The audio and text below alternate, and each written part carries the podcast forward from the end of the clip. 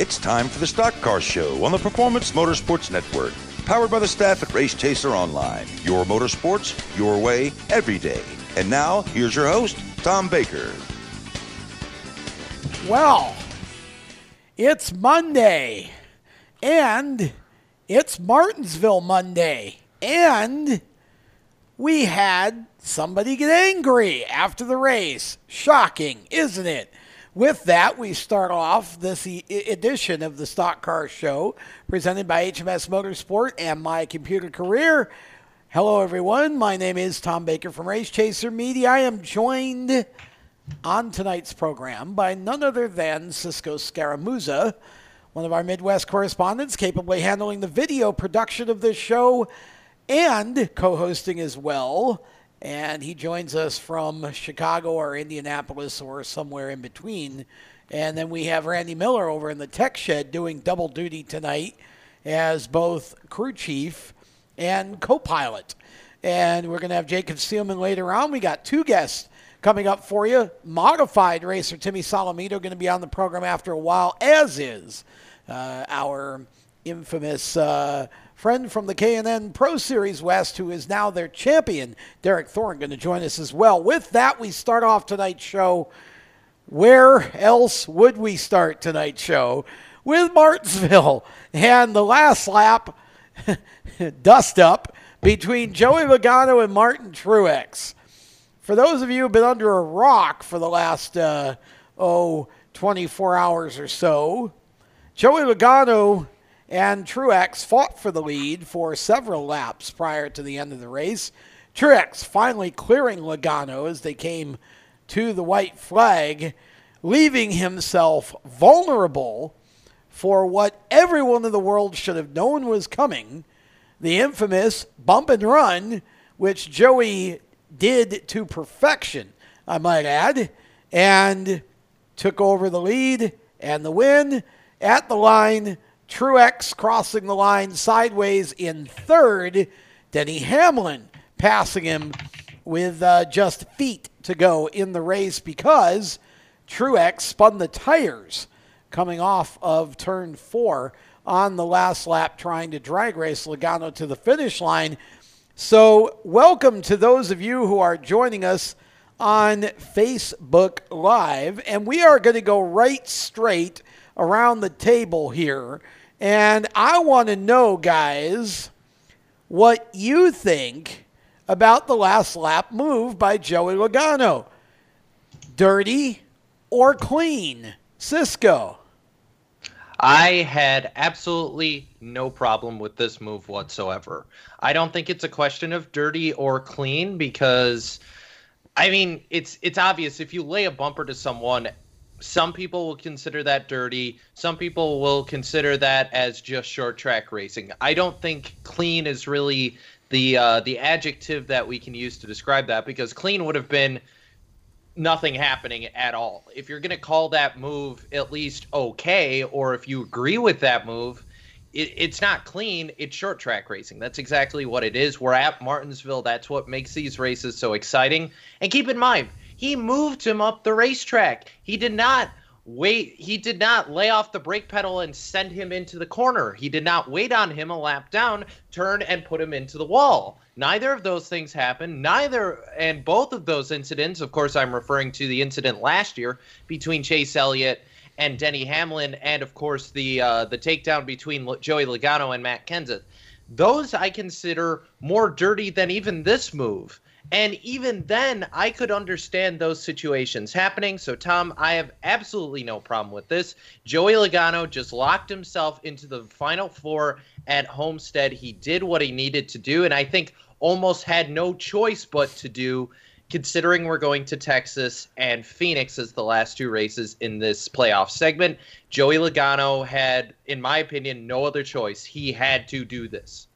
Our producer extraordinaire, Randy Miller, what say you? Do you agree or disagree with Cisco's take? Ladies and gentlemen, you guys wanted drama, and that's exactly what you got. So, anybody who sits here and says that what Joey Logano did is dirty is not, I don't believe they're a true fan of the sport because you.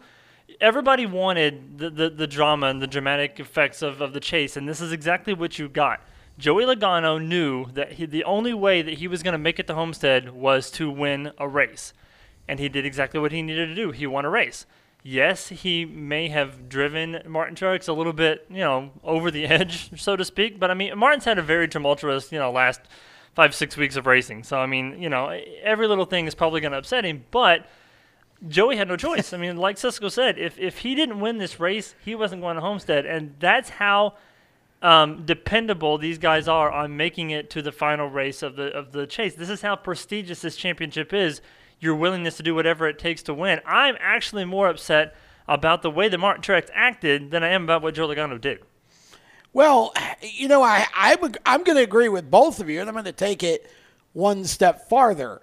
For any of our modified fan base that's in the chat, you guys will remember that back about, oh, 25, almost maybe 30 years now, I can't remember exactly what year it was, 80 or 81, I, I think it was, at Martinsville in one of the modified races – Richie Evans and Geoff Bodine had the same exact kind of a finish. The two of them got tangled up coming off turn four. Neither one of them wanted to give an inch, and Richie Evans ended up riding the wall basically at one point and crossed the line and won the race that way. It was one of the greatest finishes I've ever seen at Martinsville, and this one was right up there with it. What Joey Logano did, I saw on social media yesterday things I learned on social media, one of Cisco's favorite uh, segments to do on these programs, things that I learned on social media. Um, Joey Logano took out Martin Truex. No, he didn't. Martin Truex finished third, and had Truex not spun the tires coming to the finish, it's possible that Truex still could have won. The two cars were together like that in the middle of the racetrack. Joey left him all kinds of room to race. He did exactly what he had to do. You can like or dislike the bump and run. Personally, I love to see racers pass cleanly. But it's the last lap. The championship's on the line here at this point for Joey because this is the best shot he's likely to have of the next three, next two, to make it to Homestead, he has to take that shot. He didn't wreck him, he did not spin him, he left him a very good chance to win the race. Now, as to Martin Truex's reaction, I'm going to say the same thing that I said after the Roval. Wah! You know, I know he's disappointed. I know that he wanted to win his first short track race ever in NASCAR Cup competition? Well, he had a chance at it. What he should have done is kept Joey on the outside of him and not all the way cleared him. As soon as he got in front of him coming to the white flag, what did you expect Joey was going to do? Martin's reaction, oh, I owe Martin's reaction more to just not being able to get something done that he's been trying to do for years in Cup than I do to actually thinking that Joey seriously did something wrong here. Okay, he just got snookered. He almost got snookered twice. Jimmie Johnson messed up because he just got a little too aggressive and lost control. It is very possible Johnson could have passed Truex cleanly and ended up stealing the Roval away without crashing him. I don't think Martin would have been any less disappointed, honestly. I think it's just the fact that he hasn't been able to win. There's a lot going on with his team right now. He had to start in the back because they couldn't make it through tech. You know, this is a situation where I think what we've done here is we've fired up Martin Truex for the next two weeks. So look out for the Furniture Row Racing team, guys. But I don't see anything wrong with what Joey did. And I find it interesting that the NASCAR fan base which really bases their morality about these things on who's involved. Mm-hmm. If it's their driver, Randy, who's mm-hmm. you know who who did the bump and run, well, they're fine with that. But yep. somebody like Joey or Kyle, who's controversial, it just always seems to draw a bigger reaction. I mean, these guys have to understand. As fans, you have to understand. Joey Logano has been behind the big three guys all season long. Yes. And and actually not just Joey, the entire field. Yes. But Joey has been probably one of the two or three best cars, not aside from the big three. He's been the most consistent, or one of the most consistent guys. Yep. It's got to be eating him alive to, to finish second, third, or fourth of these three every single week for the last 34 weeks of the season. I would be frustrated too. As a former race car driver, I probably would have done the same thing. Oh, I'm well, look, I mean, in Cisco, there's no question that Truex had a right to be upset because, you know, he lost the race. But there's a difference between that and saying that there was something wrong with what Joey did because Joey actually made that move about as cleanly as he possibly could. He did knock Truex sideways. Truex did that when when he spun the tires coming off of four and lit it up. And if you really wanted to gauge how much people wanted to re- win that race, 75 laps before the race even ended, Brad Keselowski passed his teammate to win the to take the lead of the race. Considering Brad's not even in the playoffs, and knowing Joey probably had to win that race to be able to get to Homestead, that's how desperate people were to win at Martinsville. And Brad wasn't even in the playoffs, and he nearly moved Logano in a similar fashion. So, what do you what do you guys want to see here? Do you want to see drivers battling it out, or do you want to see clean passing? I think what they want to see is people making those moves, but you know, kind of have it the uh, have the face driver doing it to the heel driver in this case. Uh, Yeah. Tom, as you alluded to, it's it's you know, as Brad Kay said a long, long time ago, we're turning into WWE right now. At least the fans are making that. Well, I made that point on this show and on Race Chaser Online a number of times in my writing about the fact that there's a part of the fan base, like I said uh, at the top, it they they look at the morality of a move or what, something based upon whether they like the people involved or not. It was it's pretty funny, you know. Joey can't slide Matt Kenseth at Kansas, but Matt can ram him into the wall under a yellow, and that's okay. Oh, know, and Tom, don't forget, Joey can intentionally take a driver, or Joey can get taken out by a driver, and uh, everyone's okay with that. But if he does something similar, Yeah. oh no, it's t- it's terrible. It's Yeah. the worst thing ever. It just all depends. Like it, it's just funny that it, it's all- it depends on, like I said, who's involved, how the fans judge something. It has nothing to do with. There is no consistency among the fans and their morality when it comes to this stuff, and it's highly entertaining. At any rate, Joey Logano with a win. We've got much more to talk about for Martinsville. We've got Timmy Solomito coming up, and uh, we've also got Derek Thorn from the NASCAR K&N Pro Series West, their champion from this year out west. We'll talk to him a little later on in the program as well. You're listening to the Stock Car Show presented by HMS Motorsport and our new sponsor, My Computer Career. We're going to tell you about them right after this. You own a performance car and you know how to drive, but you want to learn real performance driving. Well, Bunky, get that car off the street and onto the track. Summit Point Motorsports Park, the Mid Atlantic's premier road racing facility, located just over an hour from D.C. in nearby Summit Point, West Virginia, is the place to go. And you'll find that Friday at the track is going to give you what you need. For less than a monthly car payment, you can attend this regularly scheduled one day instructional event in your street car on one of Summit Point's three world class road racing circuits. You'll receive classroom instruction, skid pad instruction in their cars, including front and rear skid control, and four 20 minute in your car instructional sessions from a professional instructor. Have fun, go fast, and really learn how to drive. Call 304 725 8444 for class schedules and details. That's 304 725 8444. Friday at the track at Summit Point Motorsports Park. Green light. Hey girl, school zone. I'm getting hungry. Car changing lanes. You want to meet me for pizza? Stop sign. Intersection clear. Yeah, street. Pizza sounds good. Ball in street? Girl in street! It's hard to concentrate on two things at once, like texting and driving. Stop the text, stop the wrecks. How will you stop texting and driving? Tell us at stoptextstoprex.org. Brought to you by the National Highway Traffic Safety Administration and the Ad Council. Here's an important message from RAD and this station.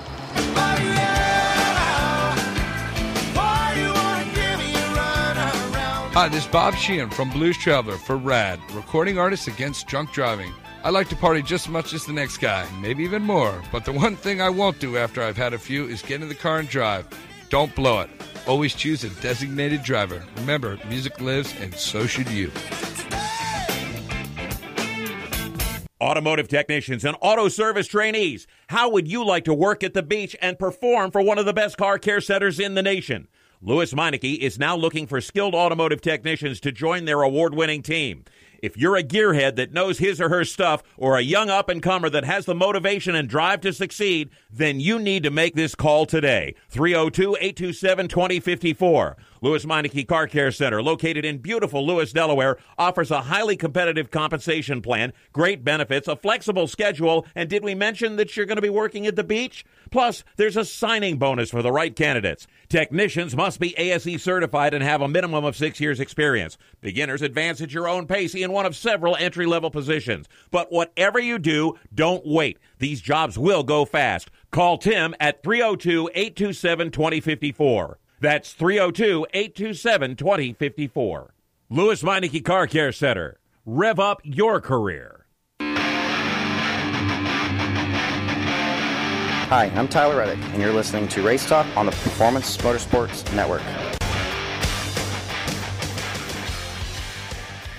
Welcome back to the Stock Car Show presented by HMS Motorsport and our new sponsor, My Computer Career. We're going to tell you about them in a moment. My name is Tom Baker. I am joined up, well, up somewhere over there, somewhere. The other side. Yeah, the other side. There we go. I got to get used to looking at myself as a reflection. Over here, we have Randy Miller in the tech shed doing double duty as both producer and co host tonight. And then down there on the bottom, that is Cisco Scaramuzza. And he is also doing double duty handling the video side of things and co hosting as well. Jacob Seelman coming up later. Uh, we've got um, also two drivers that we're going to be talking to in the second hour. We've got uh, modified driver Timmy Solomito, who was the subject of a disappointing announcement um, here recently. So we're going to ask him how uh, that is going to play in his career going forward, and also uh, we've got uh, NASCAR West champion, NASCAR Pro Series West champion, Derek Thorn. pardon me, coming up later in the show. Hey, we have a new sponsor. We want to tell you about my computer career because it's important. Is your job sucking the life out of you? Well, hey, wake up. You can do something else. It's called information technology. I know what you're thinking. I'm not a math and science person. No problem. No excuses either. It's not rocket science. It's my computer career. Helping people start an IT career is our thing. If you don't absolutely love what you do, go to mycomputercareer.edu and take the free career evaluation today.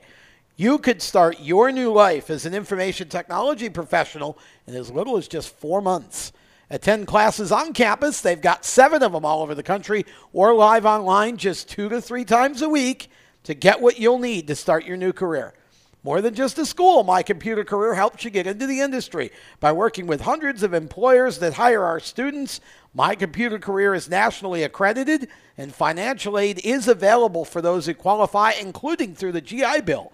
Classes start soon, so go take the career evaluation now at mycomputercareer.edu. That's mycomputercareer.edu, mycomputercareer.edu. Welcome to the folks from My Computer Career. We are really happy to have you. And the cool part about My Computer Career is that they also are big racing fans. They have what we know in the Southeast here as the POW MIA Freedom Car.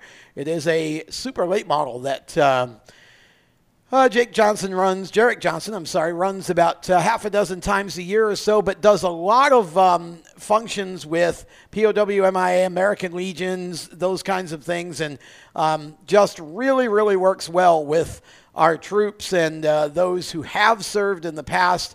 And uh, they are huge proponents of um, our military. So want to thank my computer career for jumping on board with us as we continue with our program. We've been talking Martinsville and we debated and all agreed unanimously in our opening segment that Joey Logano did exactly what he needed to do, not a thing wrong with it, and Martin Truex needs to just man up and go win the next race at Texas. Cisco, speaking of Texas, I was a little bit bemused by Kevin Harvick's post race comments on the TV broadcast yesterday when he said that he thinks that Texas is his best chance to win his way to Homestead. And the reason I was bemused is because Phoenix has basically been Kevin Harvick land for like four or five years now. Why does he think Texas is his best shot? Well, he's, obviously he won there last year in the fall, so he has that going for him. I do think Texas is going to come down to one of the big three, mainly Kyle Busch or Kevin Harvick going into that race. But I think the reason why Harvick's a little bit worried about Phoenix is the same reason kind of we all are, in the fact that well the track got flipped. So now the big ah, question is that would make sense. So I'm I'm wondering if that's influencing Harvick a little bit. If he's a little worried that maybe that change might just change a little bit of the strategy on the track and how to drive it. I think that's in the back of his mind. Texas obviously hasn't changed since the uh, since the spring, so I think that'll help a little bit. But I think in the back of our minds, Tom, keep in mind the track itself is no different. They just flipped it. It's the start finish line is where basically the dog leg was. Well, but just just keep in mind that how you drive that track now is going to be a little bit different Yeah, because of where turn true. one is, where turn and where turn three are. Yes, they're the same turns, but all of a sudden the way the lap is laid out is vastly different.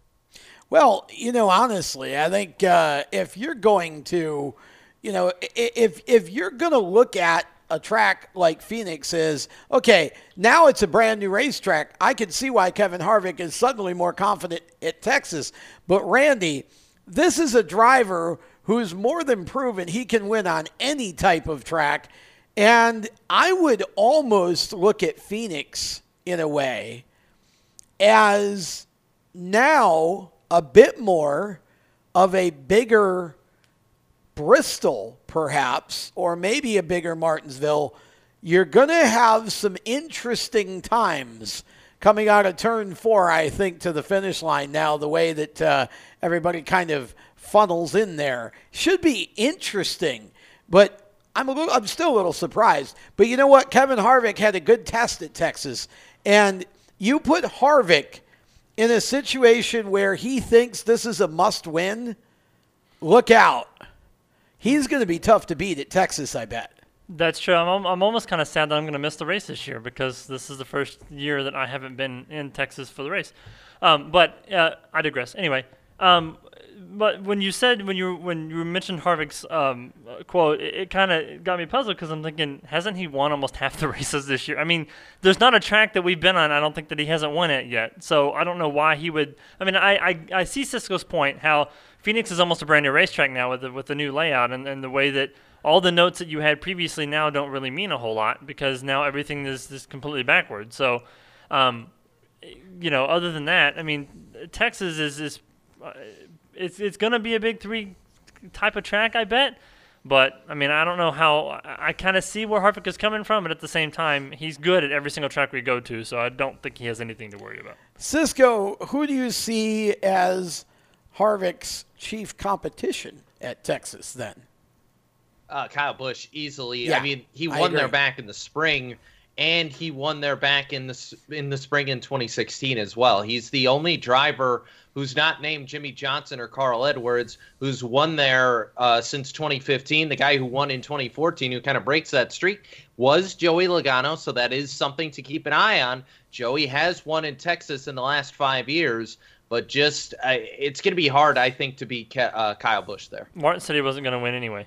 Yeah, exactly. that's right. It's going to make sure that uh, Logano doesn't make it to the finish line. Apparently. Well, and, and, and I should mention that uh, Doug Heveron, who, of course, is a former NASCAR racer and, and uh, a driver that I've always considered a friend, uh, Doug was listening to our opening segment. I think hopefully is still listening to the show and commented that uh, he wondered if Martin should have just waited to the last lap and then did the bump and run on Joey instead of racing him clean. His viewpoint is as a racer, if I race you clean, you better do the same.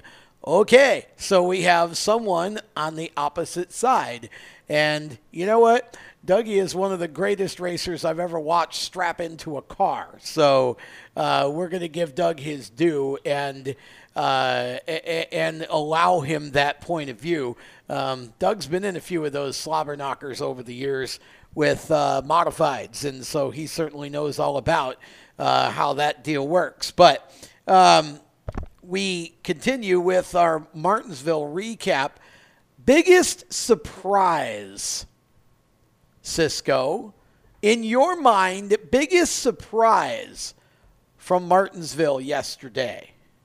How garbage Kevin Harvick was. Yeah, I agree. He he had they they said on MRN during that race the fact that he they could not figure out what to do with that nope. car, and considering that we saw Kyle or Kurt Busch up at the front of the field, and uh, all three all other three of the SHR cars do well at different points in that race. Harvick we never really saw do anything. Uh, when you're when you're out, you're out. I picked him last week, but apparently they just had a uh, they just had a horrendous weekend. And considering that those four cars are all very similar, either I don't know what was going on, but Rodney, you got to get the setup right, man. Come on. Well, uh, Randy, I would throw Kyle Busch into that too because it was the same kind of situation for Kyle.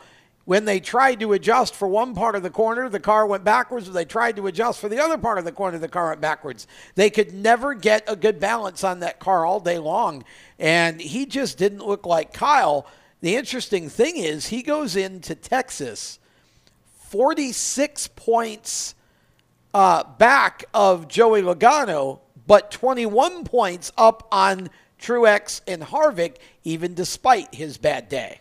Yeah, you look at the finishing order. I mean, there's there's not. I mean, I was I'm looking at it right now. I mean, you've got guys like Erik Jones down in 26th. You've got um, Kyle Larson finished 37th. William Byron 39th. I mean, these guys are, are typically not people that are finishing, you know, winning races and finishing in the top five. But they they should they should still be consistent guys. And then you've got, like you guys said, Harvick and, and Kyle Busch, like the big three guys are nowhere to be found in the top five except for Kyle Busch. But I mean, he right back to finish in the top yep. five. But I mean, these guys, typically of what you've seen all season long with these with the top three guys, and, and going to Martinsville and not seeing them, you know, battling for the win is, is really surprising.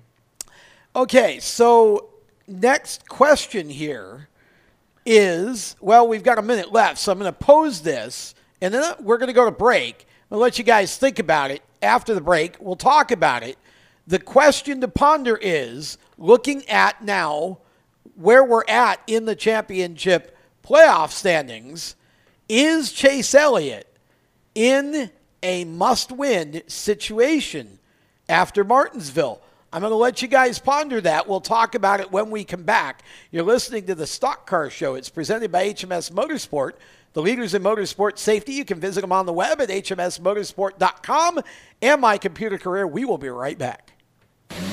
Do you love the sound of high revving motors and the smell of burning rubber? Do you want to get your car sideways right at the ragged edge of control? If you've always wanted to try drifting or learn to improve your drifting skills, Summit Point Motorsports Park, the Mid Atlantic's premier motorsports facility, has the expert instructors and the specialized track to teach you how to drift and the skills necessary to drift competitively. From skid pad to open sessions, Summit Point Motorsports Park has the safe and open environment that allows drifters of all skill levels new to intermediate to get sideways and smoking. With a focus on safety and the skill set necessary to drift competitively, Summit Point Motorsports Park's Drift Nirvana is just the thing for you. Call for your reservation today, 304 725 8444. Or for more information, go online, summitpoint-raceway.com, or you can email them at office at bsrinc.com. Drift Nirvana, getting you sideways the right way.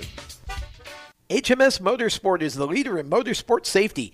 HMS serves the majority of Monster Energy NASCAR Cup, Xfinity, Camping World Truck, IndyCar, and IMSA WeatherTech teams, as well as countless SCCA and club level racers and driving enthusiasts throughout North America. Featuring world renowned brands like Schuberth helmets, Schroth belts, Adidas suits and shoes, Lifeline fire systems, and even Racecom radio kits, HMS has the right product for your type of racing and your budget. Their representatives are experts on only one thing making your track driving as safe as possible.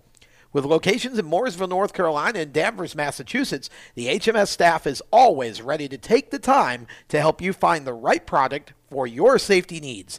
Don't settle for second when it comes to motorsport safety. Stop in to HMS Motorsport. Visit them on their website at hmsmotorsport.com or send them a message on Facebook and tell them the folks from PMN Radio sent you. What an awesome game!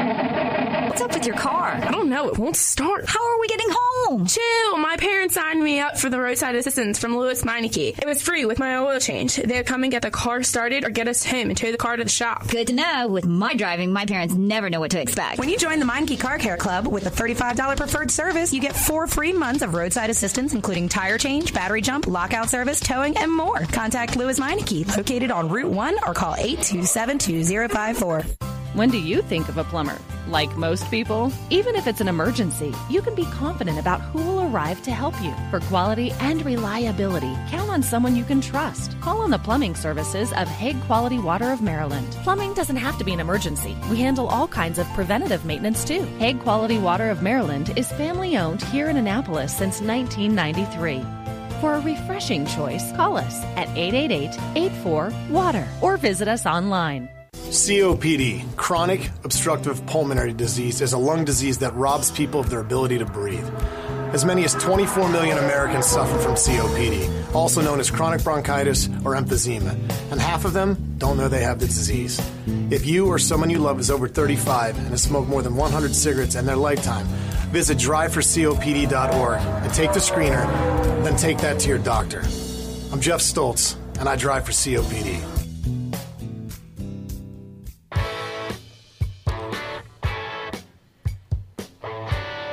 Hi, this is Austin Theriault, and you're listening to Race Talk on the Performance Motorsports Network. Now back to the show.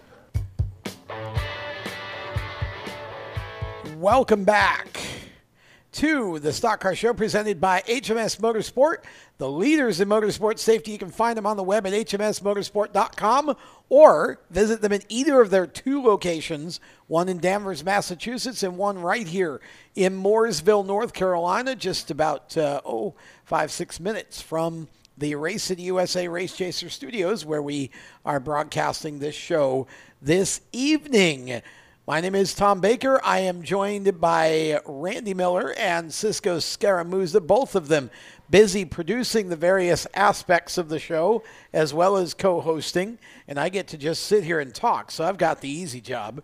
And welcome to all of you who have joined us on our Facebook Live broadcast, as well as uh, those of you listening on either Spreaker or the Performance Motorsports Network. You can also get the show on demand, either watching it later on our Race Chaser Media Facebook page, or you can listen on demand at most of the major platforms where you get podcasts SoundCloud, TuneIn, uh, iTunes, Google Play. Uh, we're on Stitcher. We're on, I think, about eight or nine different platforms. So, uh, on any of those, just search for Race Chaser Radio. Race Chaser Radio, and you'll be able to listen, or like I said, just watch the show on our Race Chaser Media Facebook page. Continuing our Martinsville discussion, I posed a question before the break. I'm going to get everybody's opinion on this here from our panel. The question is after the event in Martinsville, are we at a point with him being now 31 points below the cutoff? Is this a must win situation now for Chase Elliott if he's going to make the championship four? Randy, I will start with you. You know, earlier in the show, I was talking about how um, Chase Elliott and Joey Logano have been two of the best drivers outside of the top three, and their points have, have shown that because they've been able to to you know get away from adversity and still Yeah. be able to be good. Six weeks ago, I would have said, you know, no, he's in a no-win situation. But if you look at the point standings right now, he's 42 points behind. That's almost a full race. Um, he is in a dire situation Yeah. right now. He has to win a race, or he's not gonna be, um, you know, looking for the trophy come uh, Homestead in a couple of weeks. Yeah, Cisco, I, I want your two cents on this too. And I think part of the problem that Chase had, he finished seventh, which isn't a, a bad day by any means in Martinsville.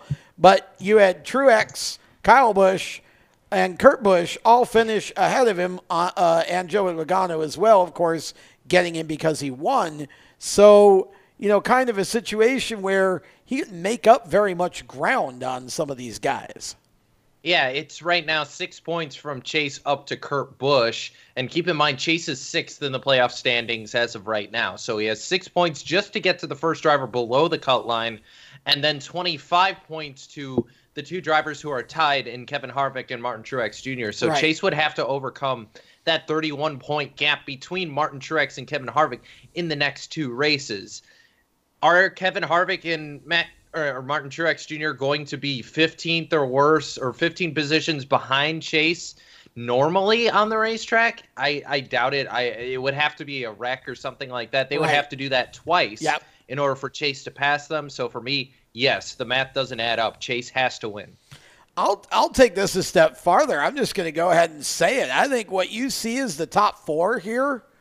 That's who you're going to see at Homestead. I think it's Logano, Kyle Busch, Truex, and Harvick. I don't see Chase Elliott winning at Texas or Phoenix. I don't see Kurt Busch winning. I don't see Clint Bowyer winning.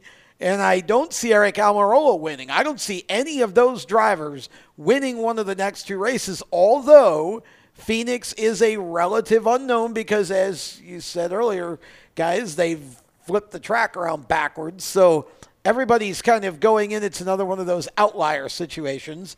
But, you know, the top four basically have a 25 point advantage over everybody else at minimum. And that's over half a race. I, unless unless one of them really has a bad day uh, and almost a bad two days over the next two races, Cisco, I don't see a way that any of these other drivers, short of a win, I don't see the the way that they make up the ground. No, the math doesn't add up. If if they were closer on points, if we were talking about a gap instead of 25 with the uh, drivers above the cut line, if it was five, yeah, or three or something like that, something closer, right? I might buy it. I agree. The, the points are too big, especially if you're Eric Almirola. You you have a 75 point gap.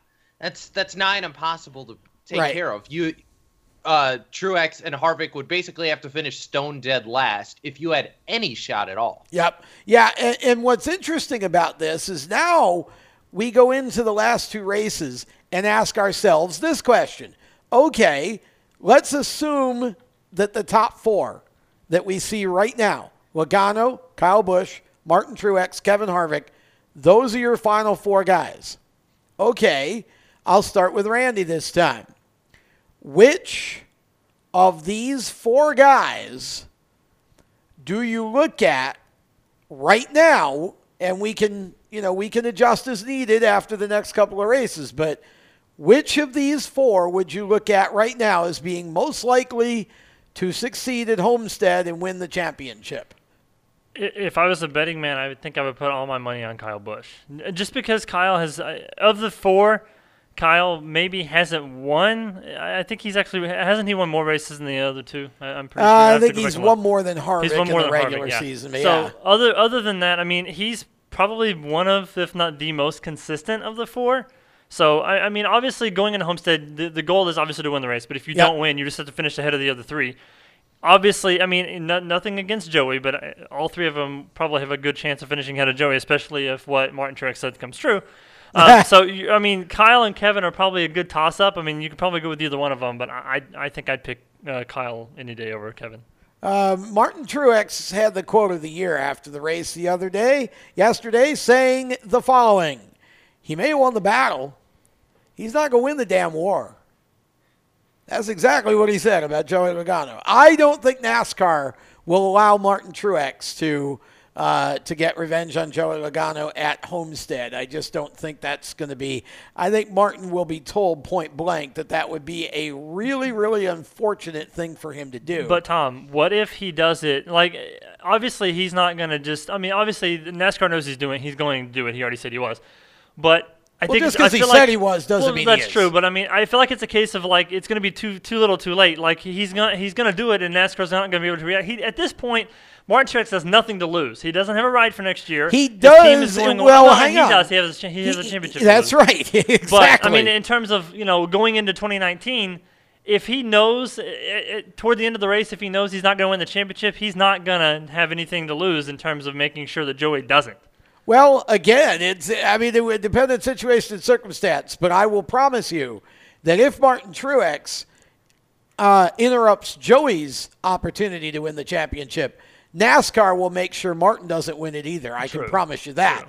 Um, Cisco, do you agree or disagree with Kyle Busch at this moment being the favorite? Um, I I still think Kyle Busch is going to be the guy at Texas. I it's going to be hard pressed for I think Kevin Harvick to overcome that. He's the only other person I would think. So Kyle Busch, I think, is going to be the favorite at Texas when it comes to Phoenix.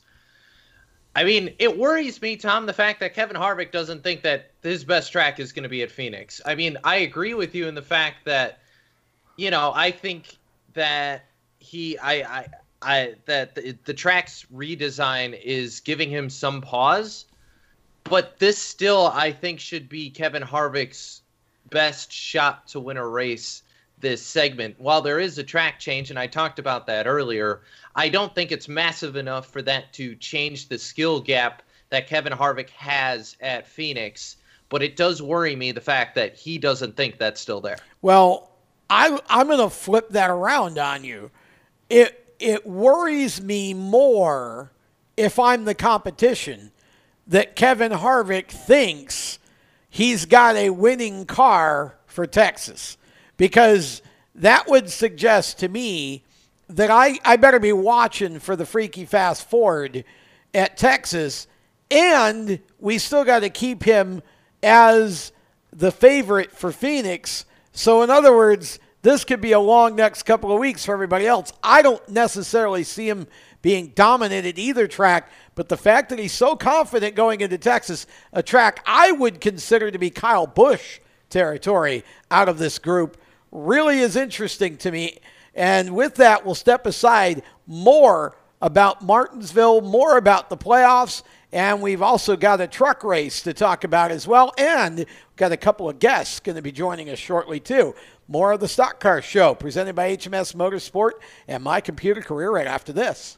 Everywhere you go, you hear it and you see it. It's coming at you through your phone, your tablet, and your computer. It's broadcast from your favorite radio station, TV networks, and cable companies. It's in the stadiums, the arenas, the ballparks. It screams for your attention at the mall. It's interactive on Main Street. It's even coming at you from the gas pump at the nearby convenience store. What is it? It's digital content. It's digital content. It's digital content. Somebody has to create it, somebody has to manage it. So whether your dream is to write it, design it, create it, call it, produce it, voice it, host it, light it, shoot it, switch it, record it, color correct it, edit it, code it, repurpose it, tweet it, blog it, post it, compress it, upload it, replay it, or make sure it gets to where it's got to go when it's got to get there in the format it's got to be in, you need to attend Carolina School of Broadcasting. The skills you will learn, the experience you will get, and the connections you will make at Carolina School of Broadcasting will open the doors to the career you want in digital content creation and digital content management. Call or come by today. Click csbradiotv.edu. Parents, your son or daughter has had their license for a while now, but you want to make sure they're prepared for any situation they may face on the road.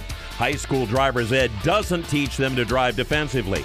They need to be prepared for any highway emergency. For less than a month's insurance and a whole lot less, BSR instructors at Summit Point Motorsports Park in nearby Summit Point, West Virginia, will teach your son or daughter how to respond instantly and positively to unexpected situations on the road. BSR's specialized accident avoidance training teaches swerve to avoid maneuvers at highway speed, ocular driving, which focuses driving attention on ways to avoid accidents, vehicle dynamics and feedback, skid control and skid recovery, threshold braking on straights and progressive braking on curves, and off road recovery techniques. This is stuff driver's ed simply doesn't teach. So call BSR today, 304 725 8444. Give your kid the skill set needed to drive safely and responsibly on the highway. That's 304 725 8444.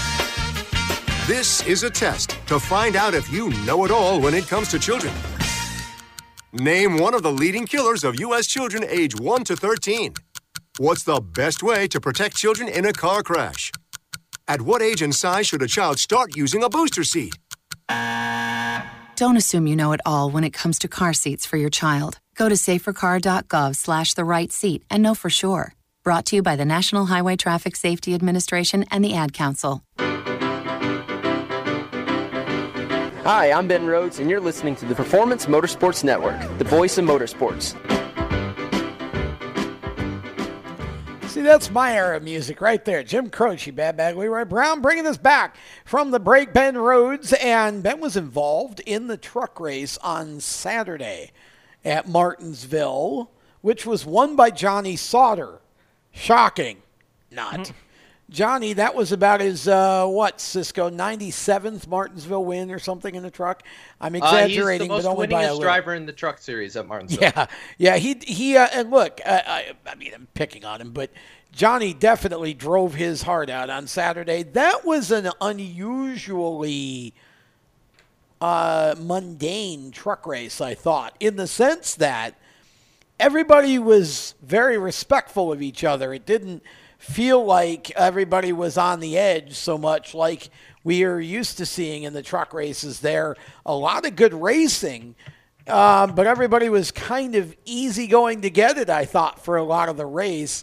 Um, so, Randy, uh, i i looking at the, the truck race finish on Saturday, Sauter getting the win, Brett Moffitt. Talk about a guy who comes up big when he needs to.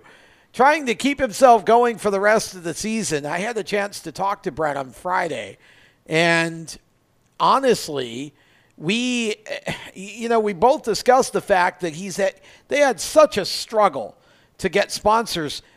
Again, he goes to the racetrack. He didn't win, but he finished second, and that's good enough to keep him going in the playoffs here, going to Texas with a shot at it still. Yeah, you know, it blows my mind that a guy like Brett Moffitt can't get a full time sponsorship, especially when he's being he's won what two races or Yeah. three races already just in the last you know ten weeks or so, and and that team's struggling to try to get funds to run the full season when he's in the midst of winning a championship. Just is just I, I don't I just I don't get it. I mean I I get it, but at the same time I'm like you know if there's anybody out there.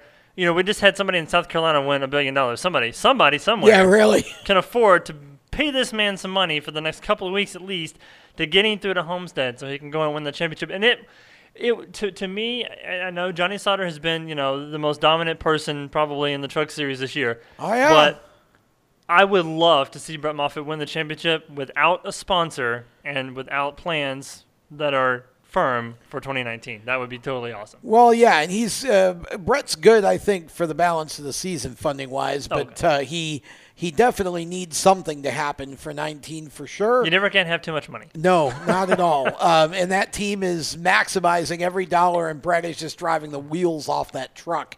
Uh, Myatt Snider, a great run to finish in third uh, with his uh, ThorSport truck, and Myatt, a driver who's been up front quite a lot this year, but hasn't had the results to show for it. It's because he was on the show. Yeah, that's right. Uh, his recent appearance on the Exactly show right. is what got him that look. Mhm. Uh, we'll we'll take credit anyway. Um, finished in third, and Ben Rhodes, who brought us back for the break, finishing in fourth. Kyle Benjamin, who I had a chance to sit and chat with on Friday as well, and we'll uh, have a video clip from that tomorrow on Race Chaser Media on the uh, Facebook page. Kyle finishes up in fifth in one of the two DGR Crosley trucks that were in action. The other one was driven by Tyler Ankrum, who finished 18th in his Truck Series debut. Uh, as far as other playoff drivers, Justin Haley crossing the line in sixth, Noah Gragson finishing up in seventh. And I got to tell you, we talked to Noah for quite a while as well.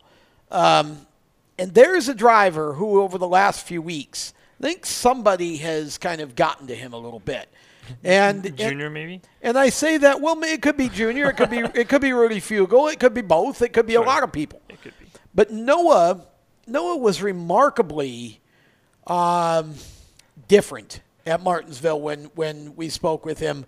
Um, just the way that he was talking about how he was going to approach this race, and and really the rest of the season, just trying to make sure that he puts his team in position to win the championship at Homestead and doesn't take his team out of a position to win the championship at Homestead. Really talking about driving smart, using his head, you know, just a, a very different Noah, very relaxed, very calm.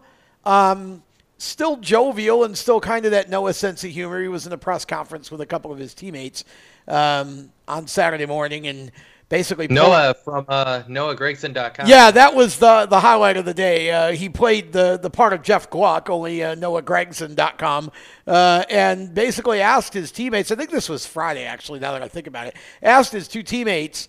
Which which of you is going to finish behind the 18 truck tomorrow? And of course, Todd Gilliland said uh, right away without missing a beat, um, if we're coming off turn four on the last lap and I'm second, I'm not finishing behind the 18 truck tomorrow, um, which got a laugh out of everybody. Um, but again, just a different presentation for Noah Gragson and a good, consistent run for him um, to finish in seventh. And then uh, Matt Crafton, 13th, Grant Enfinger finishing in 14th. Now, as we look at the truck series playoff standings, guys, um, you know, Johnny Sauter, I'm sure we can all agree if we were going to pick a favorite, it would be Sauter. But then the question becomes if not Sauter, then who steps up as a driver who stands out for you guys? And I'll start with Randy as the driver most likely to succeed and win the championship right now in the truck series if it's not Johnny Sauter. I'm going back to Brett Moffitt uh, just because I, he has so much a momentum and b he has so much that he needs to gain and wants to gain from from putting his eyes out and putting Yeah. his his face out there in the public eye and saying, look, you know, if you give me the money to have a full time sponsorship, this is what you can get. You know, with your dollars on a truck for, for you know an entire season next season, and, and that would give him a good position to go out in 2019, and and then defend said championship should he win it. But if it's not him, then Justin Haley would be my second pick. But I I'm I'm all for Brett Moffitt winning the championship. Cisco. I I gotta go with the team that I think as a as a whole is going to have the tech to be able to get them there in the end. And for me, that's still going to be Noah Gragson because of that KBM connection. I think uh, I think driver for driver, I think Johnny Sauter is going to be better at Homestead. Uh, if it was just if all the equipment was the same and it was just down to drivers alone, I would say Sauter would have a little bit better of a chance. But I think Gragson's team will be able, assuming he can get to Homestead, and he's in a good position to do so right now, but still assuming that he can get to Homestead. Yeah. I like that team at that mile and a half racetrack. It's this is an interesting dilemma for me because I picked Justin Haley last week to win the championship. I went ahead and said he's going to win it all. I thought he would have a better run at Martinsville than he did. He didn't do poorly at all. He he had the speed, but there were a bunch of trucks that had the speed, and that was the problem. Nobody could really pass anybody. Justin w- w- he would run inside the top five, then fall out by one or two. Inside the top five, fall out by one or two. But here's the problem he's got now. He's sitting fifth in the points. He's 53 points off the the lead, and what's worse for him is he's he's only got 14 playoff points right now um, because he hasn't had any stage wins. So I feel like now Justin, even though he's been running really well as of late, and especially in the playoffs here, I feel like he's got to win. Or, you know, he's going to be in danger here of, of missing the cut. Now, if he gets to Homestead, I think he's got as good a shot as anybody. Um, I do agree with both of you that it's going to come down, I think, at this point, although I still want to believe in Justin, and I do, but he's got to get there now. Um, and I believe it's going to be Gragson and Moffitt chasing Johnny Sauter here. And I didn't like Noah's chances as much going into Martinsville as I like them right now because I like the new attitude and the new approach that Noah has. If he can just not beat himself, he's got a good shot at this. Second in the points right now. Um, he's got 10 stage wins. He's got 25 playoff points, two less than Moffitt, we might add. Um, Sauter, though, has accumulated so many playoff points. He's got 15 more than Moffitt, who's second in that category. Um, that it's going to be very difficult, I think, to overcome that. But when we get to Homestead, it's all about winning the race or finishing ahead of the other four. If Haley gets there, I think he's got a good shot. If Haley doesn't get there, then I think if I'm going to pick somebody besides Sauter, I'm going with Noah Gragson. But Moffitt certainly, I mean, this could be the most interesting Homestead truck race that we've ever had, Randy, because, I mean, my gosh, just look at Sauter, Gragson, and Moffitt, just those three. Never mind who gets in there right now. It's Grant Enfinger sitting in fourth. But if Haley can get in there, um, you know, or someone else can can sneak up. But I mean, I think just those three alone at Homestead, especially if they're all on their game and the trucks are running well, boy, you want to talk about some bumping and running. That could be a real interesting race. Yeah, I'm not sure. Somebody would have to look up, look up the record for like the number of lead changes in a truck race at Homestead. But you're looking at three drivers who can definitely battle Oh, back yes. and forth for the win. Yeah. At Homestead, uh, the, the Fri- that Friday night, and you know you. you you do pit stops and all that stuff, you know, combined, and we're, we're talking probably a record-breaking, you know, lead change type of uh, type of. I can even see a three-wide finish type thing with these guys. You know, if it comes down to, to real, you know, to it comes down to it because all three of them have a- have a uh, at least Oh, a decent chance. I'll tell you. I mean, it's- That'd be awesome. I, you know, either Enfinger or Haley going into that situation as the fourth truck. Um, I mean, you would have an amazing duel to the finish. Uh, and if you could get, like I said, if you could get all four of them running equally well, um, that Homestead race could be a real barn burner. So, you know, I'm excited to see where the truck series is going, but they got two more races to get through one at Texas, one at Phoenix. This is going to be real interesting. Now, we're going to talk about the Xfinity series a little bit later in the program because we need to step aside. When we come back, we've got our first of two guests joining us here via the Race Chaser hotline. It's Timmy Solomito from the NASCAR Whelen Modified Tour. He's on deck, ready to go full throttle with us on the Stock Car Show right after this.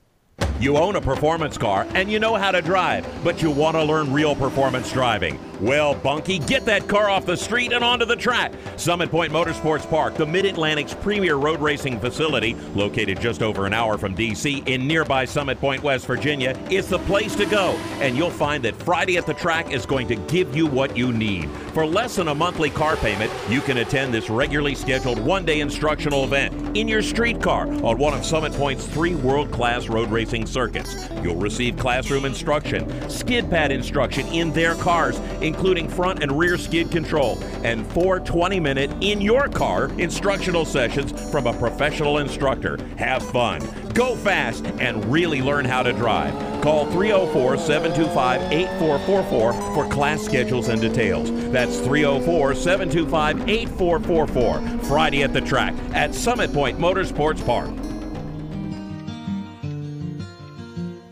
Every 30 minutes, another innocent person is killed due to a drunk driver. My best friend. My brother. My poor grandchild. My sister. My father. My husband. My mom. My mommy.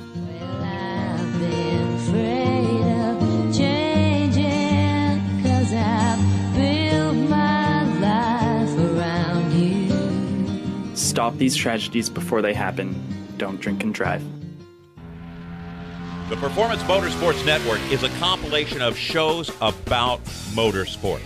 From technical to controversial to just fun, everything you like about racing and gearhead stuff is right here on one internet channel. The Performance Motorsports Network. Tell your friends about it.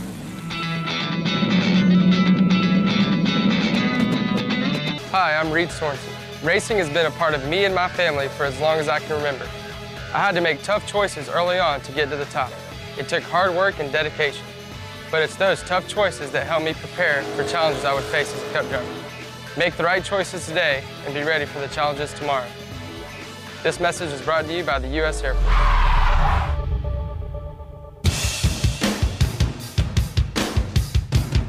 Hi, I'm Timmy Solomito, and you're listening to Race Talk on the Performance Motorsports Network. Now back to the show. That's fun watching him do that. Yeah. It's like I, I mentioned Tasmanian Devil during the commercial Yeah, the break. He's like, Tasmanian Devil has just arrived here. We heard Yeah. him coming during during the like when the commercial break started. We heard him drive up. He is That's dressed. how loud he was. he is dressed for Halloween as Jacob Seelman from Speed Sport magazine. He's Uh, out of breath too, apparently. We we need uh, I think we need to give Jacob some mic volume here. Welcome to welcome back to the Stock Car Show. This is our no, we, second we, hour. we just need to give Jacob some oxygen. Yeah, That's that's- We need to put him in the ceiling where they drop down in front of us like an airplane when Ah. it loses, uh, you know. For for those who wonder where the heck Jacob's been for the last hour, Jacob has been up the road about 15 minutes at Millbridge Speedway, which is a little six mile or so um, dirt track that is currently hosting the 72 hours of outlaw karting, otherwise known as one of the coolest events that's ever been held here. I make fun of it just because, well, that's what I do. But it's it's the Keith Kunz Motorsports Give Back Classic. And what that means is Keith Kunz Motorsports set this event up, invited a bunch of outlaw kart racers in who are not accomplished in other parts of, of the sport. In other words, Kyle Larson's not eligible for this Right. one um, because the grand prize is that the winner of this thing is going to get a Chili Bowl ride with Keith Coons Motorsports. Super cool. Hence Oh the that's name Give Back Classic. correct. Now, there is one caveat to this before we bring our, I think, guest on. Yes, we have Timmy We have Timmy Solomito, Solomito? Good. in the pits waiting to come out and Good. race with us. So in just a second, before we bring Timmy Solomito out, let me add the caveat to this is if this driver who wins the race Wednesday night does, is not 16 by the time Chili Bowl is set to run, then they get a ride with Keith Kunz Motorsports at another event during the year that their age allows them to run. Because the age restriction for Chili Bowl is you have to be 16. Well, that would be depressing. Uh, it wouldn't be, though. I, I mean, it would look anytime you get Yeah. to drive a Keith Kunz midget, it's a It's great, great. opportunity. But there's only one Chili Bowl. Correct. Only one Chili Bowl, and Roy Hayes has uh, been with us in our chat here for a little bit. He's Um, eligible. Roy's, yeah, Roy's son, Roy R three. Yes, R3. Uh, Roy. Roy ah, so we had R2 in the chat. Yeah, Okay. R2 is in the chat. Roy Hayes, uh, among those trying to chase that Correct. Chili Bowl prize, and he is, I believe, age eligible. Yes, he Um, would be. So, yeah. So we'll see how that works out. We wish Let's all the racers yes. good luck. Let's talk some modified. Yes, let's talk modifieds on pavement. Timmy Solomito been very patient with us while we got through that opening. Uh, If only Timmy could. Hey, I think I would have made Timmy proud with as fast as I came flying. yeah, the hurricane that uh, blew in here. Timmy, welcome to the Stock Car Show once again. Good to have you back on the program, and uh, good to talk to you again. Great to be back, guys. Uh, good to hear from you. How's everything? Well, everything is uh, good now that Jacob has uh, caught his breath. Now, Yeah. uh, we can talk some modified racing. Now, I, you know, look, I, I hate to start with um, the the the current situation because it sounds, at least for, from us as fans, and obviously. Um, you know, we want the drivers, all of you guys, to succeed. Uh, Starrett not returning to uh, the fold for 2019. That's the news that came out uh, here recently. What does that do to your program for next year? Talk a little bit about kind of how that has come down and, and what that's going to do to your uh, Whelen modified tour program for 19.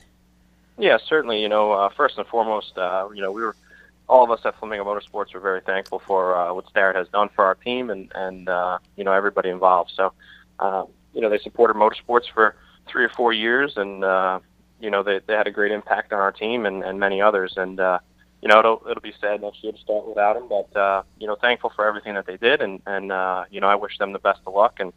Um, you know, they're still welcome to come come and hang out at the track, and uh, you know, we met a lot of great people through through their company, and and uh, you know we hope to keep them as fans. So um, that's first and foremost. Um, you know, secondly, I'm I'm very lucky uh, to drive for a great car owner, Eric Sanderson. Um, you know, the uh, the news of Starrett leaving hasn't really changed much of our program for for 2019.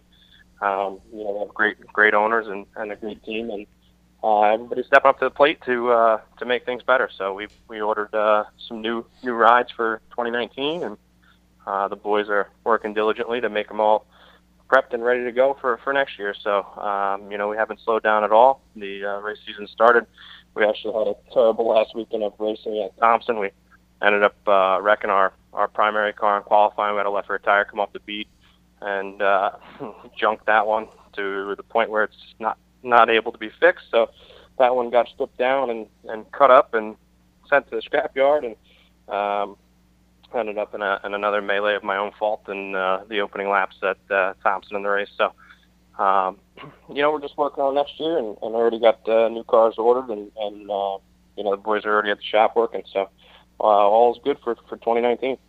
Timmy, how do you rebound both mentally and kind of from a team morale standpoint after a year that you know, by your own standards and, and, certainly by your own admission at different times through the year, was not the uh, the the strength that you guys have been accustomed to the last couple of years.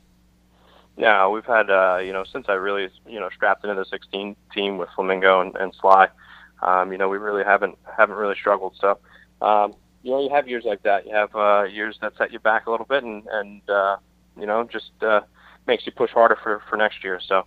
Um, you know, basically just got to spend more time with the team. Going to go up there a couple times in the in the winter, um, a couple times a month, and, and rebound and build a morale and uh, get things set forward, you know, forward to where they need to be, and and uh, just work on our program and not worry about anybody else. You know, um, that's really all you can do. I mean, my guys never gave up all year. We, you know, it's it's easy when when you're winning races and running in the top three every week and qualifying on poles. You know, that's that's when it's easy.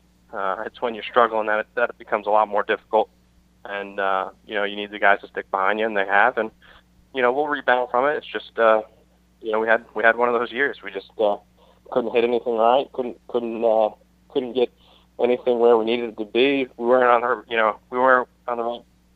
You know, we just weren't in the right areas where we needed to be all year on the track, just everywhere. You know, it just struggled. So um, we're making some changes and doing the best that we can to uh, to get back up front. With the way you ended 17, you mentioned how uh, some of the highs were at the end a year ago.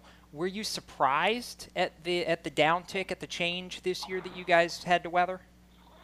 Uh, I mean, not really. I mean, you see this happen all the time. I mean, look at Jimmie Johnson. You know, I mean, the guy goes out and wins, wins, wins, and now he, he can't even get out of his own way. You know, I mean, the sport that we're in is just very humbling, and and uh, you could be on the top tomorrow and you could be on the bottom the week after. I mean, my dad always told me, you know, you're only as good as the last couple laps that you raced.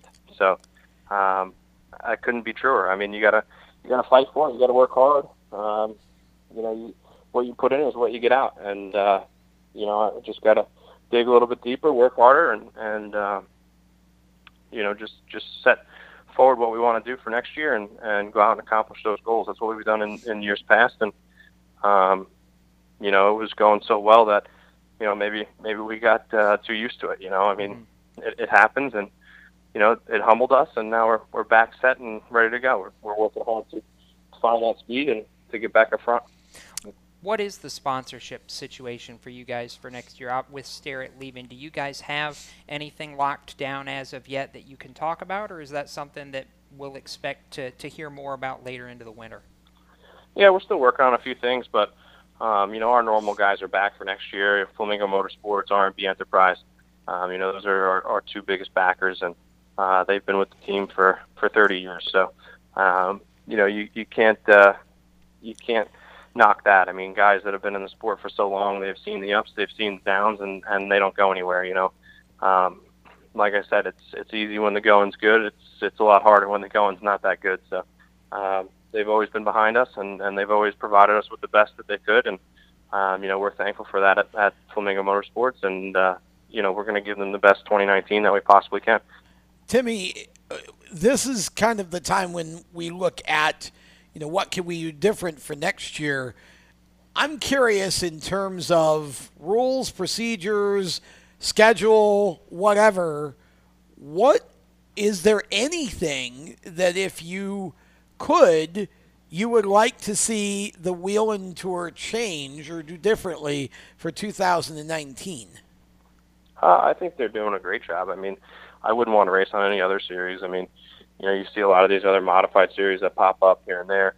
Um, yeah, it's cool to go race, but uh, it's just kind of a almost a glorified Saturday night type deal. You know, uh, there's just uh, something about the Whelen Modified Tour that uh, that's where you want to be. You know, you don't really, you know, you don't really want to go and run those glorified Saturday night shows, even though they do help you and they make you better. But um, you know, at the end of the day, you want to be racing on the Whelen Modified Tour, no matter what what type of modified you're driving elsewhere. So um, I think they're doing a great job. I think um, you know the, the the series as a whole just has it, you know, has everything together, and um, you know, it's good tight racing. I mean, you know, you hear all these guys, these naysayers that say, "Oh, you're back 20 years ago it was way better. This, that, and the other thing. The racing was way better."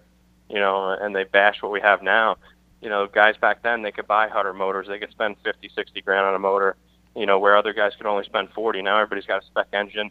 You know, everybody's got the same cars that equalizes it so much that the driver really comes into effect, and it, you know, it makes it tough on us. You know, and and there's a lot of people out there that say, "Oh, the racing's so boring," or this, that, and the other thing, but they don't step back and look at the big picture. Well, I know for you the big picture, Timmy, certainly isn't possible without a lot of supporters. You've mentioned a few of them over the course of this segment, but uh, want to give you one more chance to give any shout outs or thank yous to all those who make it possible for Timmy Solomito to get to the racetrack. Yeah, certainly. I mean, first and foremost, my family. I mean, they've been behind me. Uh, I've been racing 20 years, and they've been. I don't think they've missed a weekend. I mean, um, they they support me in everything I do, and um, you know, coming back, good, bad, other. They've uh, they've always been there to cheer me on, whether I've uh, plucked it in the fence or I've been in victory lane. So uh, wouldn't be you know wouldn't be myself without them. And uh, you know, Eric Sanderson's been behind me for for four years now, going on our fifth year together. Um, that was a dream come true. I mean, the day I got that phone call was like hitting the lottery for myself and my family, my my parents. You know, uh, they sacrificed so much to to get me where I am, and um, you know, just can't say enough about Sly and everybody, Jerry up at the shop. I mean, those guys really put in a lot of hours. Paul Les, entire Les family. Um, you know, they they've been with the team for 30 years before me, and and uh, they've been behind us the entire time. Um, you know, we got Flamingo Motorsports, um, Sanderson MacLeod brushes, Diversified Metals, Bob Bruno Race Engines, Troy Race Cars, JRI Shocks, uh, SSR Suspension. Um, uh, who else do we got? We got Tom Strupp. He's uh, Heinz Performance. He's always helping us out. Kevin Hughes at RE, um, Waddell Communications. Uh, the list goes on and on. It really takes an army to be able to be out there every week, and um, lucky to have such good support and you know good backbone to keep us going, even when the, we have a pretty rough year. Well, we're definitely uh, happy to, to hear that uh, nothing changes as to your plans for next year with the loss of uh, Tools. And we certainly wish you all the best. We hope you have a, a great Thanksgiving and uh, holiday season. And we'll look forward to catching up with you here a little bit uh, later on in the winter when we can talk a little longer. Absolutely. Sounds good. Thank you for having me on. That's Timmy Solomito, and uh, we're going to step aside. When we come back, we go K&N Pro Series West racing with the champ. With the champ, Derek Thorn, going to join us right around the turn. You're listening to the Stock Car Show, presented by HMS Motorsport and My Computer Career. We will be right back. How to be a great dad in 15 seconds. Bike ride, go fish, walk in the park, phone call, milkshake, play catch, picnic, fly a kite, tell jokes, laugh, talk, read a story, tell a story, bumper car, swing set, bowling, pillow fight, cut loose, stay tight. Whew. Because the smallest moments can have the biggest impact on a child's life. Take time to be a dad today. Call 877 4DAD 411 or visit fatherhood.gov. Brought to you by the U.S. Department of Health and Human Services and the Ad Council. Automotive technicians and auto service trainees, how would you like to work at the beach and perform for one of the best car care centers in the nation? Lewes Meineke is now looking for skilled automotive technicians to join their award winning team. If you're a gearhead that knows his or her stuff or a young up and comer that has the motivation and drive to succeed, then you need to make this call today. 302 827 2054. Lewes Meineke Car Care Center, located in beautiful Lewes, Delaware, offers a highly competitive compensation plan, great benefits, a flexible schedule, and did we mention that you're going to be working at the beach? Plus, there's a signing bonus for the right candidates. Technicians must be ASE certified and have a minimum of six years experience. Beginners advance at your own pace in one of several entry level positions. But whatever you do, don't wait. These jobs will go fast. Call Tim at 302 827 2054. That's 302 827 2054. Lewes Meineke Car Care Center. Rev up your career. You hear that? That's the sound of America's only sports car. That's right, it's a Corvette. But not just any Corvette It's your Corvette. It's that who cares if there's traffic part of your day. And this can be you when you come to Cooper Corvettes. With 60 years of Corvettes to choose from, there's always a Corvette in your budget. And they'll service any Corvette you bring in. Cooper Corvettes on Route 1 just north of Quantico and Triangle. Call, click, or visit coopercorvettes.com. How to deal with someone who says that's so gay. Outsmart them. This party is like so gay. Totally. Excuse me, but did you ladies know the word gay used to mean happy or excited? Then it became a word used to describe gay people. Then somehow it came to mean dumb or stupid, which is how you just used it, which is not very nice. Ew, that guy is on the football team and super smart, and he totally hates us now. Totally. When you say that's so gay, do you realize what you say? Knock it off. Learn more at thinkbeforeyouspeak.com. Hey, this is Garrett Smithley, driver of the number nothing Chevrolet for JD Motorsports, and you're listening to Race Talk on the Performance Motorsports Network. Or as they say in the South, nuttin'. Nuttin', number nuttin'. Nuttin', honey. They used to be uh, a commercial. But anyway, uh, welcome back to the Stock Car Show, presented by HMS Motorsport, the leaders in motorsport safety, and by our new sponsor, My Computer Career. Hey, I got a question. Is your job sucking the life out of you? Wake up. You can do something else. Information technology. I know what you're thinking, but I'm not a math and science person. Well, no problem and no excuse. It's not rocket science. It's my computer career.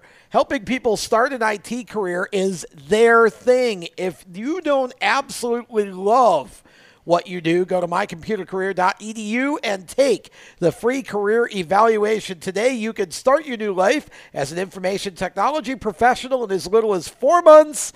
Attend classes on campus or live online just two to three times a week to get what you'll need to start your new career. My Computer Career, nationally accredited. Financial aid is available for those who qualify, including the GI Bill. Classes start soon, so go take the career evaluation test now at mycomputercareer.edu. Mycomputercareer.edu again. Mycomputercareer.edu. And oh, by the way, we have a guest waiting for us. We do. On the Race Chaser Hotline, our second of this program. Can I introduce him? Sure, go I ahead. haven't been here. You Awesome. introduce him. Yeah. He is the driver who stepped away from full-time racing oh about five years ago after winning a championship, and he got bored eventually. So he decided he was going to come back with Bob Bruncati Racing, and well, he went out and won another. Championship. And we hope now that he's won another championship, he's not going to walk away again. Well, I guess we'll find out in just a minute. Let's bring him out of the pits and have him go full throttle with us. Derek Thorn for the first time. Welcome to the program, and I guess I'll start right there. This championship isn't going to drive you away again, is it? I hope not, man. Thanks for having me on. I've actually uh, I was retired from the K&N series, but I still have been competing full time in uh, super late competition for a gentleman out of Bakersfield, California, for the last four or five years. Tell us about that a little bit before we get to the K&N stuff. Uh, Byron and Carol Campbell here out of Bakersfield. I was uh, working for Junior Joiner, Matt Crafton's crew chief, uh, currently uh, here in Bakersfield. This is a fabricator, and uh, came across Byron and Carol, and they wanted to go run what we consider the, it's called the SRL Southwest Tour Series, which used to be the old NASCAR Southwest Tour version back in the day. So um, the Spears uh, Manufacturing picked that up, and uh, it's about a 10 race schedule. We run uh, mostly here, kind of in the the southwestern part of the United States, but uh, we've won three or four championships in the last four or five years. So um, it's uh, been a good little run. Get to go back around the Derby with them here at the end of this year. So we always get to kind of go and run some of the bigger uh, money shows, I guess. Uh, you know, towards the end of the season, like the All American 400 or Snowball Derby. So, what was the nudge or the push that told you this is the right time to uh, to go back to Bob and say, let's do this again? You know, you, you really never know. It was uh, Bob just called me up. He, he's been having kids, uh, you know, kids with, I guess he's been renting his rides out more or less, and I'm not the driver that has that kind of money. So, you know, whenever he calls or has the opportunity, I'm more than willing to listen. But uh, you know, without his help and support, him and Marine Bruncati's support, it uh, it wouldn't be possible. So for them to call me up, give me the opportunity, you know, we sat down at the beginning of the year, and it's one thing to plan and have a, a game plan going into a season. Uh, but obviously, you never can predict the future. So, you know, we'd be doing something else with life. But um, started the season off on the right foot. Just uh, every race, you know, we kind of made the most of each one and came out on top. The last three years it's been Bill McAnally's Toyota team that's really had the the hot hand and dominated the K&N West Series. And I know Bob Bob told me at the banquet last year, you know, we're looking for a spark, and it felt like you and Ryan Partridge together kind of brought that this year. Was it something that that as a group collectively you guys found this year, or just a matter of maybe a little veteran experience on your part? I think it's a little bit of everything. When you have younger kids, uh, say kids that bring money, a lot of times you don't get a whole lot of feedback uh, behind the wheel. And as a program, you know, it strives on information and development and trying to make your team better as far as chassis and setups go. And I think Ryan and myself, uh, we were never teammates before. I never knew him that well, but when we hit it off, our team dynamic, in my opinion, uh, between Ryan and myself and Trevor Huddleston and Bill Sedgwick and Jeff Schrader and Clinton Cram, you know, I felt like that was our one or one uh, secret weapon that you know people, most people underestimated was the amount of time and energy we all spent together trying to make sure you know each and every team was running its best capacity each and every week. And I think that was one thing that really catapulted you know Ryan's uh, past success and information and his input behind the wheel and mine as well. Just kind of helped keep our team you know running the best it could each week. Two wins this year, and I'll ask you of the two. You had one at Colorado and a, a, second at Evergreen. Which one for you was was the most memorable? Because I know both of those were particularly exciting races for the series. It was, and actually, I'm going to veer away from that. I think some of the most exciting racing, at least for us as a team, you know, we, we went to some tracks this year. The dirt track being included, Gateway Motorsports Park, Iowa. In the like, Iowa Gateway type tracks were our Achilles heel back in 2013. Like we showed up to those the K&N East and West were scored separate. So even though I was in the West Series, if I finished 15th, I'd get fourth or fifth place points, depending on how I finished amongst those group of drivers. And going into this season, um, they no longer do that. They combine everybody. So I really felt like I was going into those races. Just anything in the top 10 would have been a great, a great uh, success. And we came home with a second at Iowa and a third at Gateway. And I feel like those two results, even though they weren't in the win column, uh, were just as special as the wins we had this year. Now, you, you mentioned that. You had two wins, but here's the stat that blew my mind when I looked it up. Your first championship, you had 14 top 10s in 15 races, an average finish of fourth. This year, uh, I, I couldn't believe it that when I said this, but you bettered that. 14 top 10s, 13 top fives in 14 races and an average finish of third. Your worst finish all year was eighth on the road course at Sonoma. I mean, did you feel like there was some magic to this season? Because that kind of a run there, just doesn't happen.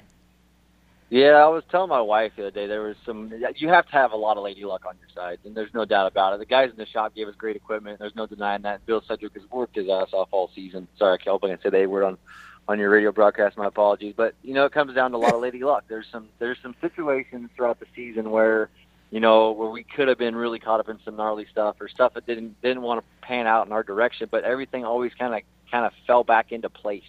You know, like we we almost lost a lap at Iowa. Um, but when the yellow came out, the leader ran out of fuel, so we got our lap back. Um, we were a lap down at Roseville. Um, I had to pass one more guy for a lucky dog. I couldn't get around him. He got a flat tire, and I got the lucky dog because he got the flat tire. Um, we got spun under green at the dirt track, and no caution came out. And we fell, fell to the back, but the caution came out at the right time. And there was four or five or six instances all year where our bad finishes, you know, we could have been a 10th to 15th place finish, and it turned into a top five somehow. And those are the kind of weekends I think that make a championship season. And you know, those happened a lot. And then Lady Luck was on our side for sure for many of them. I, I gotta ask you, Derek, about the dirt the dirt track because we, we, you know we, we had our opinions uh, of of that race after watching it. Um, what was it like for you? Because I mean, it just basically looked like. I mean, I'm I'm from the upstate central part of New York State where we measure snow in feet and get whiteouts frequently during the winter. That's kind of what it reminded me of is driving in Oswego during a whiteout. Um, was it really that bad for you guys uh, on the track? No, it wasn't. It, it's something different. You know, it's tough. I don't know. You know, being uh, the Midwest or the Northwest or any place that gets moisture, you know, tracks are heavy clay and compact and have a lot of grip. And you know, it's Vegas in the late part of summer, and you know the place just doesn't take a lot of water. So we went into it kind of knowing it was going to be a, I guess, a dry slick type deal. But it was kind of neat as it took rubber. You know, and as it took rubber, it became became more racy. And you know, I think it was just one of the races of attrition, and that was one of the big races I figured we'd have circle on our calendar because it's easy to show up. Everybody and their grandma was going to that one. Mm-hmm. Under 25 or 30 almost on the entry yeah. list. So um, that was one race we just wanted to get through unscathed because a bad night there, obviously, uh, you know, would be a big kick to the points. But I really enjoyed it. It's uh, something different. You know, it's, it's I commend NASCAR for, for throwing us in that situation and, and letting us kind of get our feet wet and uh, something a little bit, you know, off base of what we normally do. So one more question before we give you a chance to say some thank yous. You're now a two-time champion of the K&N Pro Series West, and there's not a whole ton of drivers that can say they've won multiple championships in the series. What does it mean to you to to join that fraternity and and to become one of those select group of drivers to represent this series more than once? You know, I feel like it's just it's a humbling experience. You know, and in, uh, in my situation, there's many drivers out there. They're, they're, when you're given a break, you're given an opportunity by by uh, team owners or people that own their own teams, such as Marine and Bob Bruncati, or the gentleman I drive for here, Byron and Carol Campbell. It, uh, you know, you almost want to pinch yourself a little bit. There's so many kids around the country that deserve shots, deserve chances, and um, sometimes you just luck into the right place, right time with the right people, and you know, it's just a team effort. You know, it's to be to be a champion, I feel like I'm carrying, helping carry the banner for the Sunrise Ford Racing Team. They deserve it. They put all the work in, and I feel like the you know the championships we get, it's for them. You know, and I'm just humbled to be the one getting to pilot or be, get to be the guy behind the wheel. You know, being the face of it. Well, uh, before we let you go, say, um, get get a chance and say some thank yous here to uh, some of the sponsors and supporters that help you and the Sunrise Ford team make it possible. No, absolutely. I appreciate it. Yeah, Bob and Marine Bruncati, biggest uh, Bill Sedgwick, can't thank him enough. Everybody on the six and nine and the 22 teams this year. Um, hats off to them for, for sticking behind us. There were some weekends there where we, we weren't 100%, and uh, the 9 or 22 would, would help us out with setups in order to get us back going in the right direction again. But iBox Springs is a big supporter of ours this year, Lucas Oil, um, you know, all those people that, that help keep our team going in the right direction. I just can't thank them all enough. Well, we understand, uh, is it your wife's birthday tonight? Yeah, we're. I'm actually sitting outside a little place called the Noodle Bar here in Bakersfield, California. I got a my wife and kid and family and stuff inside there. We're waiting to get a get a little party going. Well, uh, we certainly appreciate your wife allowing us to borrow you for a while to, to talk some racing. We're, we're really excited to finally get you on the program, and we'd like to bring you back a little bit later on in the winter if we can uh, and talk about what plans you may have for 19 and spend a little more time with you. Yeah, no, I appreciate it, guys. The honor is all mine. Thanks for having me on. I appreciate you guys supporting the series and supporting racing and doing what you guys do. That's 2018 NASCAR K&N Pro Series West champ Derek Thorn, and we're going to step aside when we come back. More race talk. We still got another 30 minutes here, so don't go anywhere. You're listening or watching the Stock Car Show, presented by HMS Motorsport. My computer career. Be right back. Parents, your son or daughter has had their license for a while now, but you want to make sure they're prepared for any situation they may face on the road. High school driver's ed doesn't teach them to drive defensively. They need to be prepared for any highway emergency. For less than a month's insurance and a whole lot less, BSR instructors at Summit Point Motorsports Park in nearby Summit Point, West Virginia, will teach your son or daughter how to respond instantly and positively to unexpected situations on the road. BSR's specialized accident avoidance training teaches swerve to avoid maneuvers at highway speed, ocular driving, which focuses driving attention on ways to avoid accidents, vehicle dynamics and feedback, skid control and skid recovery, threshold braking on straights and progressive braking on curves, and off-road recovery techniques. This is stuff driver's ed simply doesn't teach. So call BSR today, 304 725 8444. Give your kid the skill set needed to drive safely and responsibly on the highway. That's 304 725 8444. You hear that? That's the sound of America's only sports car. That's right, it's a Corvette. But not just any Corvette. It's your Corvette. It's that who cares if there's traffic part of your day. And this can be you when you come to Cooper Corvettes. With 60 years of Corvettes to choose from, there's always a Corvette in your budget. And they'll service any Corvette you bring in. Cooper Corvettes on Route 1 just north of Quantico and Triangle. Call, click, or visit coopercorvettes.com. HMS Motorsport is the leader in motorsport safety. HMS serves the majority of Monster Energy NASCAR Cup, Xfinity, Camping World Truck, IndyCar, and IMSA WeatherTech teams, as well as countless SCCA and club level racers and driving enthusiasts throughout North America. Featuring world renowned brands like Schuberth helmets, Schroth belts, Adidas suits and shoes, Lifeline fire systems, and even Racecom radio kits, HMS has the right product for your type of racing and your budget. Their representatives are experts on only one thing making your track driving as safe as possible. With locations in Mooresville, North Carolina, and Danvers, Massachusetts, the HMS staff is always ready to take the time to help you find the right product for your safety needs. Don't settle for second when it comes to motorsport safety. Stop in to HMS Motorsport. Visit them on their website at hmsmotorsport.com or send them a message on Facebook and tell them the folks from PMN Radio sent you. Hi, this is John Ondrasik of Five for Fighting, here for RAD, the entertainment industry's voice for road safety. You know, style is a personal thing, and your lifestyle is your business. But if you take it on the road, it becomes everybody's business. So please, plan ahead, designate before you celebrate. Friends, don't let friends drive drunk. A public service announcement brought to you by RAD, the National Association of Broadcasters, and the Ad Council. Hi, I'm Cole Custer, and you're listening to the Performance Motorsports Network, the voice of motorsports. Welcome back to the Stock Car Show presented by HMS Motorsport and mycomputercareer.edu. Tom Baker, Jacob Seelman, and we've got somewhere over somewhere there. I keep You, pointing. no, I'm the, I'm the one that points. I'm the box. terrible at. Uh, well, I did earlier, but I I'll have turn to. it on, Tom, when you point to the right box. It'll Yeah, I have point to- to the right He- box. I have he to has remember to point that- at me. Yeah, order for that to basically, it looks. I guess I'm going that way. So up Yeah. there somewhere. No, Cisco's is Randy down, Miller. Randy's up. Cisco is down on the bottom. I knew where I was going. I just needed to be able to anyway. Uh, we're still. I'm still. You know, I'm You're old still trying to figure out. and we're trying to figure out yeah. how to be a reflection on the the Facebook conversation. called a that. mirror. Yeah. Mirror image. Anyway, let's get back to racing. We're going to talk Cars Tour. Yeah, here. let's do that. something I know something about, and uh, the Cars Tour. Cisco knows something about it too. He's been filming them all this year. Mm-hmm. Um, the Cars Tour are running their season finale this weekend at Sobo, South Boston, one of my favorite tracks, and hoping that uh, the weather holds out well because I really want to go up there and see that show at Sobo. It should be a lot of fun, actually. And um, I guess I'll start with this. You've got two divisions racing. It's a 250 lap night, 125 each. You've got two divisions racing, and I don't see this Cisco as so much being just about crowning champions.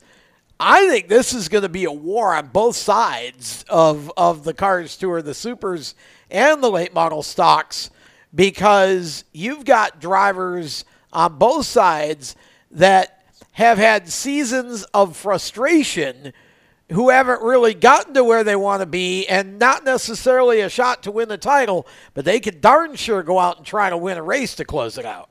No, certainly the driver that comes to mind on the late model stock side of things who's been in position and just had the world come crashing down on top of him has been Lane Riggs Yeah. because he's been Uh-huh. in position several times to go out and win races and a wreck here, a wreck there. And that's just kind of been their season. It's not been Yeah. the season they've wanted, even Not at all. outside of the Cars Tour that we saw, for instance, in the uh, in the Rodney Cook Memorial, to where he got taken out early in that race too. So it has been a trying year, I would say, for the entire Riggs crew. And uh, on the side of the super late models, I think someone that we've wanted to see do a little bit better and just hasn't. And uh, part of that going. coming from not running every single race, but Okay. I think someone I'm looking to see what they're going to try and do has been Corey Heim. Yes. Just from the fact that he's still Yes. in the points battle, kind of. He's 21 back. Yeah. But it's been another season where he's just kind of been, eh. Can I add on to Corey Heim? that, Yes, uh, please, because if you didn't, I was going to, but go he- ahead. I'll let should, you do it. He should be a three-time late model stock winner and has zero Super trophies to show for Oh, it. that wasn't where I was going. I was going to say Sorry, that two Corey. super late model, one late model stock. Well, Co- Corey Heim also has an additional incentive here, Be- Oh. because Corey Heim just made an announcement. oh yes, he's going ARCA racing. He's going ARCA racing next year to um, Chad Bryant. Is it Motorsports? Chad Bryant Motorsports Chad Bryant Racing. Chad Bryant Racing. Um, and that's going to be a good deal for Corey. I think big. I think he's ready for it. I think he's proven it. And as you said, Jacob, he doesn't have the results to show No, for the not at all. performance, but that's those are exactly the two drivers, Cisco, that I would be watching for. I'm going to give you another name that I'm not sure if he'll contend for the win, but I do think it's going to be fun to watch making his late model stock debut on the Cars Tour, but having run once in the Super Lates this year is Mini Tyrrell. He's a Virginia native. He's going to be making his uh, debut on the stock side of, of the ledger for uh, the 125 lapper there. Um, and I think, uh, think definitely he can race well at South Boston. And then, of course, Sam Mayer uh, running out of the Junior Motorsports stable as well this coming weekend. Sam's only got one win. Um, and he's had a lot of good performances, and again, not a lot of results to show for it. But Sam has proven himself at every single level that he's raced at this year, from late models to super late models to K&N to ARCA, Jacob. Yes.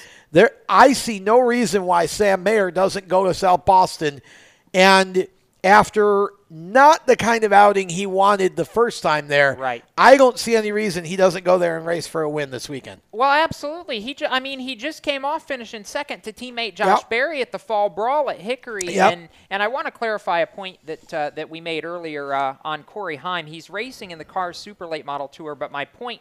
Uh, actually stood. The three races that he's had ripped from him this season were, in fact, late model stock car so. races I as think he- opposed to yeah. super late model didn't think he races. Uh, twice at South Boston, he swept a pair of twins, Cisco, and was thrown out in tech inspection. And then, of course, the Martinsville 300, which we all have our opinions on that. Uh, we're not going to get into that debate, but coulda, shoulda, woulda, didn't. Right. So I, I would argue at this point he just wants any big race that he can win and end the season on a strong point, and a super late model would be as good a thing as any. But I think your point about uh, Sam Mayer, Tom, as, and and Cisco's kind of questioning it in our chat already. JRM, are they going to show up or poof? Because I mean, they've been around these last three races. Josh has won two of the last three. Sam won in Raleigh, so we know that they have speed now.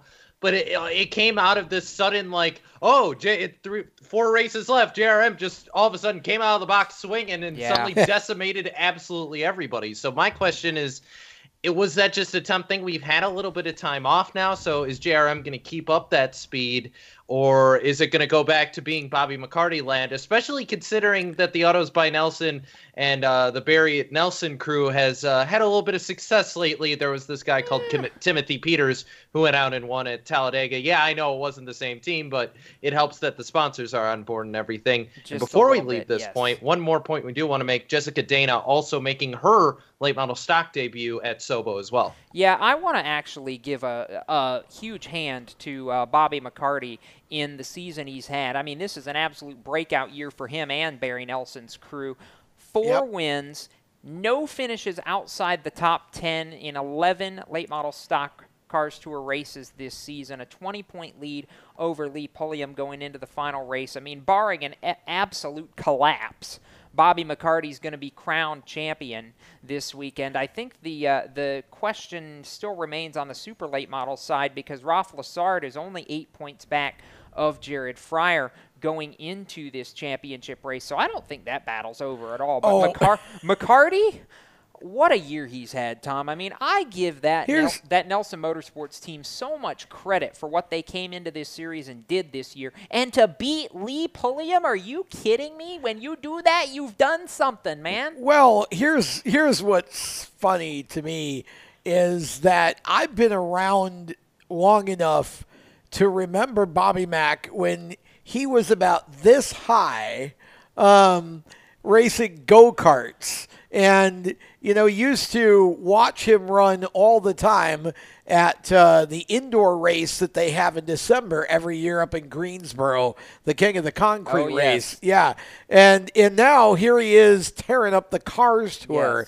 Um, you know, Bobby proved the talent that we all thought he had in the carts, and he's been he's been committed, he's been focused, and been dedicated. And you're right, he's had a great Yep. season. Um, and I think I, he's got the title in my you know I think Yeah. he's um, and on the super side of things. Not only do I agree that I don't think the super title is over. Remember what happened at Martinsville yesterday?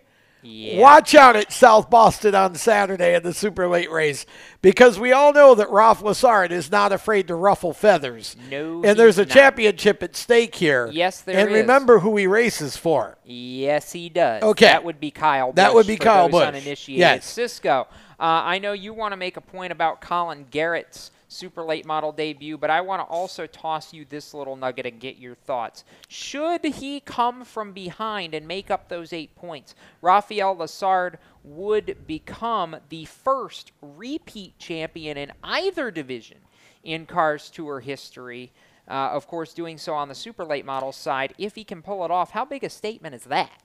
Yeah, and keep in mind, of course, this isn't back to back. He won in 2016, Right. he won in Yes. 2018, but nonetheless, no, you're absolutely right, Jacob. That's a huge statement that Rafi, I think, is ready to move up to some bigger cars and stuff like that. But yeah, I did want to make the note that Colin Garrett will be making uh, his uh, Cars Tour debut at uh, Sobo, as well as another driver who's putting his name into the conversation. Brandon Lynn going to be hopping back in the car Oh, wow. at Sobo as well. Yeah, Brandon uh, made some ARCA starts for Venturini Motorsports not too terribly long ago. I think it was last year he was in the car for them a couple of times. Cisco, out of curiosity on the uh, on on the Colin Garrett side, um, is that for uh, for Sellers Hunt? Yes, it is. Sellers and at Fathead Racing. Ah, combination between. That's uh, interesting. Seller- so so okay, so he drives for Peyton Sellers and Sam Hunt in the NASCAR K&N Pro Series East. Does Colin Garrett? Yeah. But when you add Jamie Yelton and Fathead into the mix, that could be potent right there. That's interesting. It's uh, that'll that'll be fun to watch. And Yeah, oh, by the really way, uh, in the wheelhouse of this show, you mentioned Venturini Motorsports. Oh yes, there was that big announcement this past That week. That thing that Christian Eckes was teasing us about. Yeah, when he was on a couple weeks ago, he was teasing us that something was coming, and we all thought it was a, A full-time ride. truck Yeah. announcement. But um, full-time ARCA for Christian Eckes with Venturini Motorsports next year. That puts Venturini right back in the middle of the championship hunt. Yes, it does. series. And they are looking for their first drivers' championship in a couple of decades. It goes all the way back to when Big Bill Venturini won Unbelievable his it's been that long. Drivers' championships. Christian trying to become the first non-Venturini to win Venturini Motorsports a driver's title, and that to me is huge. I call them the title favorites right now. I would say, yeah, I think the road to the championship goes through Christian Eckes. What we know now, Yes. going into next year, we'll see where everything else falls. We're going to step aside. When we come back, we have got more as we finish strong here on the Stock Car Show, presented by HMS Motorsport and My Computer Career. Don't go anywhere. When do you think of a plumber? Like most people, even if it's an emergency, you can be confident about who will arrive to help you. For quality and reliability, count on someone you can trust. Call on the plumbing services of Hague Quality Water of Maryland. Plumbing doesn't have to be an emergency. We handle all kinds of preventative maintenance too. Hague Quality Water of Maryland is family owned here in Annapolis since 1993. For a refreshing choice, call us at 888 84 Water or visit us online. Here at Lewes Meineke, we're more than just your average car care center. Hey, it's Dave, your neighbor from Lewes Meineke. Whether you need an oil change, brakes, tires, or anything under the hood, we've got you covered. Take advantage of our free check engine light service as well. Yes, free. And don't forget about our free shuttle service. Never stress, we'll take care of the rest. On with life. Give us a call at Lewis Meineke, 302 827 2054. Every 30 minutes, another innocent person is killed due to a drunk driver. My best friend. My brother. My poor grandchild. My sister. My father. My husband. My mom. My mommy.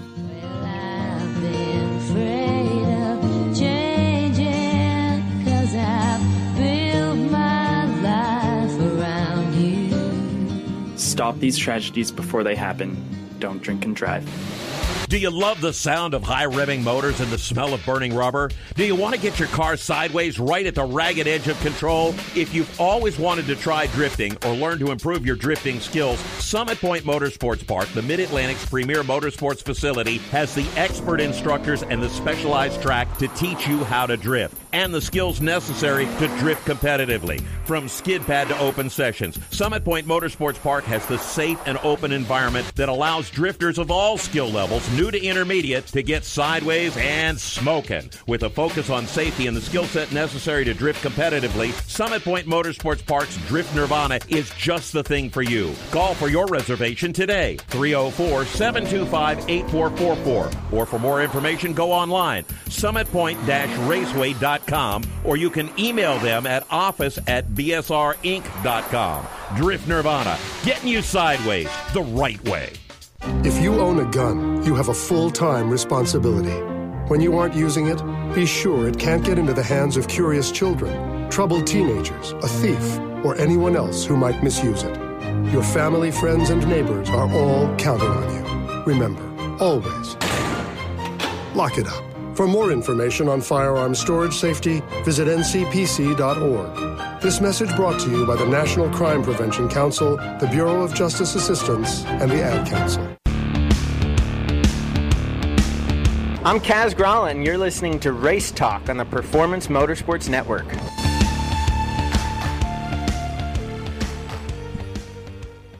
Welcome back to the Stock Car Show presented by HMS Motorsport and uh, my computer career. Tom Baker, Jacob Seelman, Cisco Scaramuzza, and Randy Miller over there in the tech shed. Before you get too far away from from the reentry, I want to give Kaz Gralla props. by Okay, the give him props. All Why? right, because Kaz Gralla won a race over the weekend. Oh yes, he did. Yeah, and and I I don't. I guess it was an endurance. It was a tw- yes, it was 12 a hour? 12-hour endurance race at New Jersey What Motorsports Park, sanctioned by With a funny name. What yes, was it? It's called Devil in the Devil in the Dark. It's a 12-hour Okay. sports car endurance race. Three hours to go. They were P2. They ended up winning it. Kaz was one of the co-drivers. It was sanctioned by SCCA. So hey. Kaz, we're paying attention even though you're not running NASCAR. Congrats, Good job, man. brother. Yeah, that was a great. Uh, that was a great win for him. Um, the Cisco, the name "Devil in the Dark." I guess that's appropriate for a pre-Halloween event, right? I, I, I think it's probably part of that, and I I wanted to check with Jacob. I'm assuming that track doesn't have lights all the way around the circuit, hence why there's a little bit of a devil in the dark. Because I unless bel- your yes. headlights uh, are working, it could be a little bit of an issue. I believe that's correct. Yes, I don't Wow. think New Jersey has lights all the way around Thunderbolt Raceway. It's most of them, but yes, headlights are headlights are a good thing. Also, yeah, Crazy. yeah, that would not be fun. And uh, knowing, you know, the brief uh, night racing I've done in iRacing, Tom, it yeah, it's no comparison really. But still, when you can't see, that's that's not good when you're going 100 miles an hour. no, it, it is. And what's what? What was that? I, I I shot. I was part of a video shoot at uh, Summit Point Kart in Washington D.C. last weekend, and that course there's there are three different tracks on this complex. It's an outdoor deal similar to GoPro Motorplex, but not exactly like it. And what they do at night, they do have lights around the, the what they call the beginner track, which is still pretty tight and, and difficult. But um, they actually put little lights on top of your helmet. So you have a light on your helmet. You have your own personal headlight. Um, Yes. it, it pretty doggone cool. The GoPro footage we got at night was was just fantastic, and uh, so interesting. Congratulations to Kaz. Now, um, want to get to? We didn't even have a, a, a chance to talk about the other big uh, thing from Martinsville, which was the new sponsor for Jimmie Johnson. Yes. Uh, Ally Bank, Ally Ally Financial, Financial, yep. coming on uh, board with um, seven time for the next couple of seasons as the primary sponsor. So this isn't going to be a split sponsorship type situation. Ally is basically taking Lowe's place pretty all much, right, Jacob? races. Yeah. absolutely. And I want to say uh, thank you to Jessica Stroop with everybody at uh, Team Chevy and everybody at Hendrick Motorsports. I actually was able to hop just about right in the middle of the uh, media huddle underneath the NBC Peacock pit box right after the announcement was made prior to the race. And we got to talk with Jimmy, with Mr. Hendrick, and with Jeffrey Brown, the CEO of Ally Financial. And Cisco is going to, uh, I'll, I'll help make Cisco's point here, and then we can talk about the significance of replacing a 38 race primary sponsor with another 38 race primary sponsor. This is not a new sponsor. Ally Financial has been with Hendrick Motorsports and Hendrick Automotive Group for a long time. For those of you who were paying to, paying attention to NASCAR back in the middle of the last decade, about 2005, 2006, 2007, and remember the Hendrick Motorsports cars having GMAC on the side of their cars? Yeah, that's the same company. Cisco, not new sponsor, old sponsor coming back. Uh, No, Go ahead, it's, Cisco. it's- It's and what's interesting is this goes back to the '90s, Tom, and you know with Jack Sprague, Ricky Hendrick, of course, most notably in his number five car, as well as that Brian Vickers taking over that ride Yeah. as well. That's probably the most prominent we've seen uh, that sponsor in the past. Well, but it, it okay. It, it- technically, Jacob is right. Yes, It's the in same, May in May but- 2010, GMAC rebranded itself as Yeah. Ally Financial. But it's the but same it's company. more than just GMAC. Chrysler actually is is uh, involved in this. Chrysler Capital. As Yeah. yeah, Chrysler Capital a, as a minority. Um, so it, it technically yes, it's the same company, but it's It's bigger than not. what it it's was. much bigger than it was. Um, and so good to see uh, Ally coming on board in such a big way. And of course, you know we talked about this when when Jimmy. Uh, when it was announced that Lowe's was leaving, we talked on this show, and I said, there's going to be no shortage of companies that want that space because if you understand how the marketing game works, it's all about available inventory and, and basically what you would call real estate. And a company like Ally makes perfect sense because not only do you get Jimmie Johnson, the race car, and all of the, the, the, the accoutrements that go with that, the benefits that go with that, but you also get Rick Hendricks dealerships and all of the sort of you know opportunity that lies there as well. So um, you know the teams like Hendrick and Penske that have other interests outside of just the race team or teams can certainly make a big difference for Yes. a company like Yes. Ally. So I knew Yep. there wouldn't be any problem finding enough people to fill the space, but for Ally to just jump on for all 36 races, that's pretty doggone amazing. It, it absolutely is. And, and Cisco, I will say this here. It's fun to see Ally come back into the sport now. Obviously, before they were GMAC, but to see them come back now and to already see the activation that they're doing, not just with Jimmy, but with the entire sport. You saw TV spots, you saw interaction from the broadcast booth on Sunday during the race. I mean, this is much more than just a primary sponsorship on a race car. And Jeffrey Brown said that. He said, We want to bring energy to this sport. They're already proving that. Yeah, absolutely. And I, I when you look at one of probably their main competitors in Credit One Bank, who's also been a part of the sport as Yeah. of late, I think it's gonna we're gonna see a little bit of that. It's kind of Jimmy's gotten himself back into the uh, into the uh, company wars before it was uh, the home improvement wars between him, Home Depot, Menards, Yeah. and Lowe's, and now he's apparently getting into the banking wars. But nonetheless, it's cool to see. And just you know, kind of one of those last notes about Lowe's. This is certainly a case where I think they got really everything they ever wanted, ever needed out of the sponsorship. And you know, as the as the old example with Tide went. Tide kind of just hit a point where they didn't really need to sponsor anymore because how many more Tide Pods are you going to shift, or how many more cart, you know, boxes of Tide um, detergent are you going to be able to sell considering everybody already bought it and everything like that? I felt like there was a similar scenario it, with lowes to where they kind of won that battle in home Well- improvement though technically menards won but I, I feel like they got more than enough of the brand recognition and i think that'll also stay for a very long time because you're going to see pictures of Jimmie Johnson's car with Lowe's on it for the next 50, 100 years, just like you see pictures of STP on Richard Petty's car or GM Goodwrench on Dale Earnhardt's car. I mean, it was one of those super long term relationships. Well, the thing is, though, I I know what you're saying about, uh, but but I would I'll disagree slightly when it comes to you know Lowe's situation is a company wide restructuring um, from a financial standpoint, believe it or not, um, and.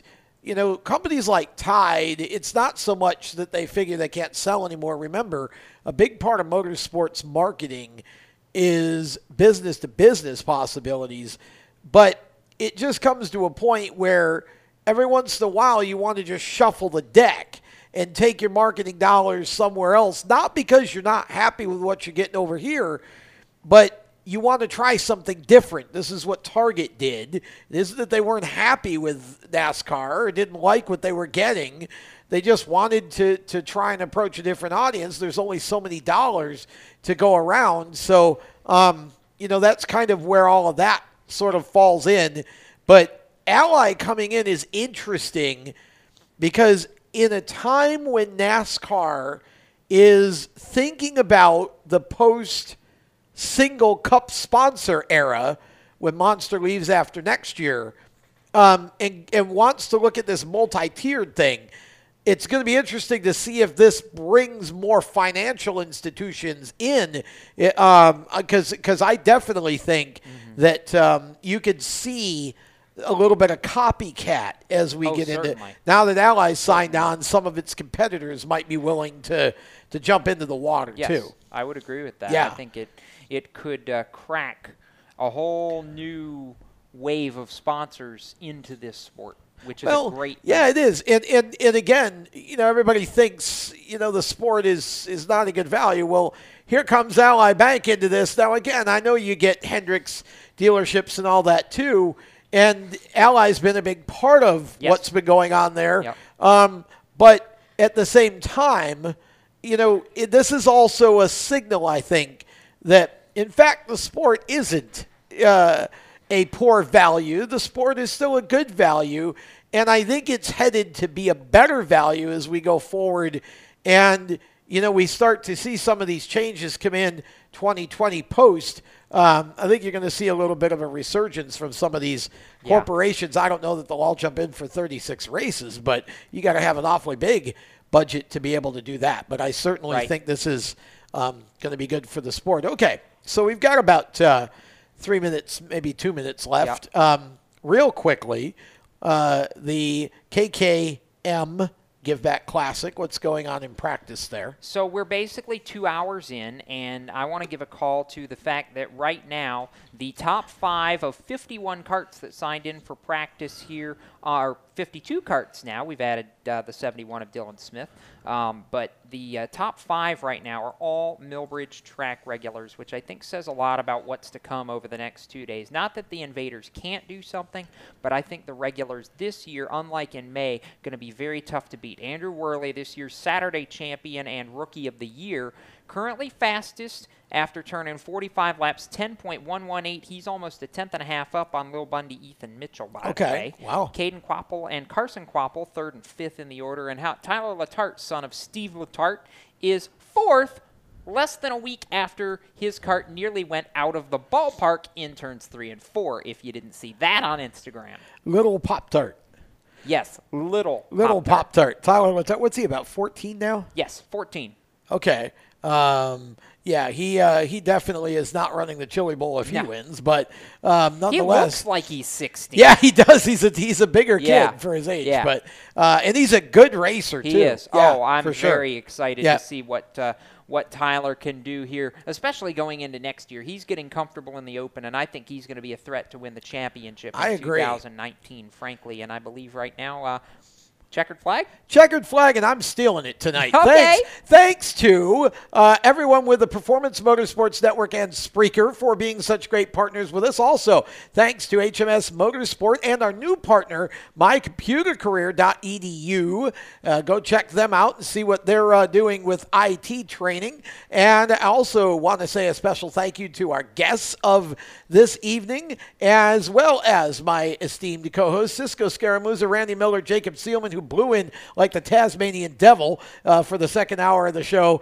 Um, for all of us here at uh, Race Chaser Media and the Stock Car Show, we say thank you for listening or watching. Have a great night, a great re- a great week. I'm going to go learn to talk again. Bye. You've been listening to the Stock Car Show on the Performance Motorsports Network. Stay tuned to Performance Motorsports Network for more race talk. For the latest motorsports news, visit racechaseronline.com. The Stock Car Show is a copyrighted production of the Performance Motorsports Network. www.performancemotorsportsnetwork.com. A member of the Scorpion Radio Group Incorporated and may not be rebroadcast, replicated, or saved in any media without the explicit written permission of PMN. Check out our Facebook page or our section on the PMN website. The opinions expressed on this program are those of the host, co host, and guests, and do not necessarily reflect those of the management and ownership of either the Performance Motorsports Network or Scorpion Radio Group Incorporated, the advertisers, or the marketing partners. Be listening again next week when the Stock Car Show returns on Thursday night at 7 Eastern. Until then, stay tuned for more great motorsports programming on the Performance Motorsports Network.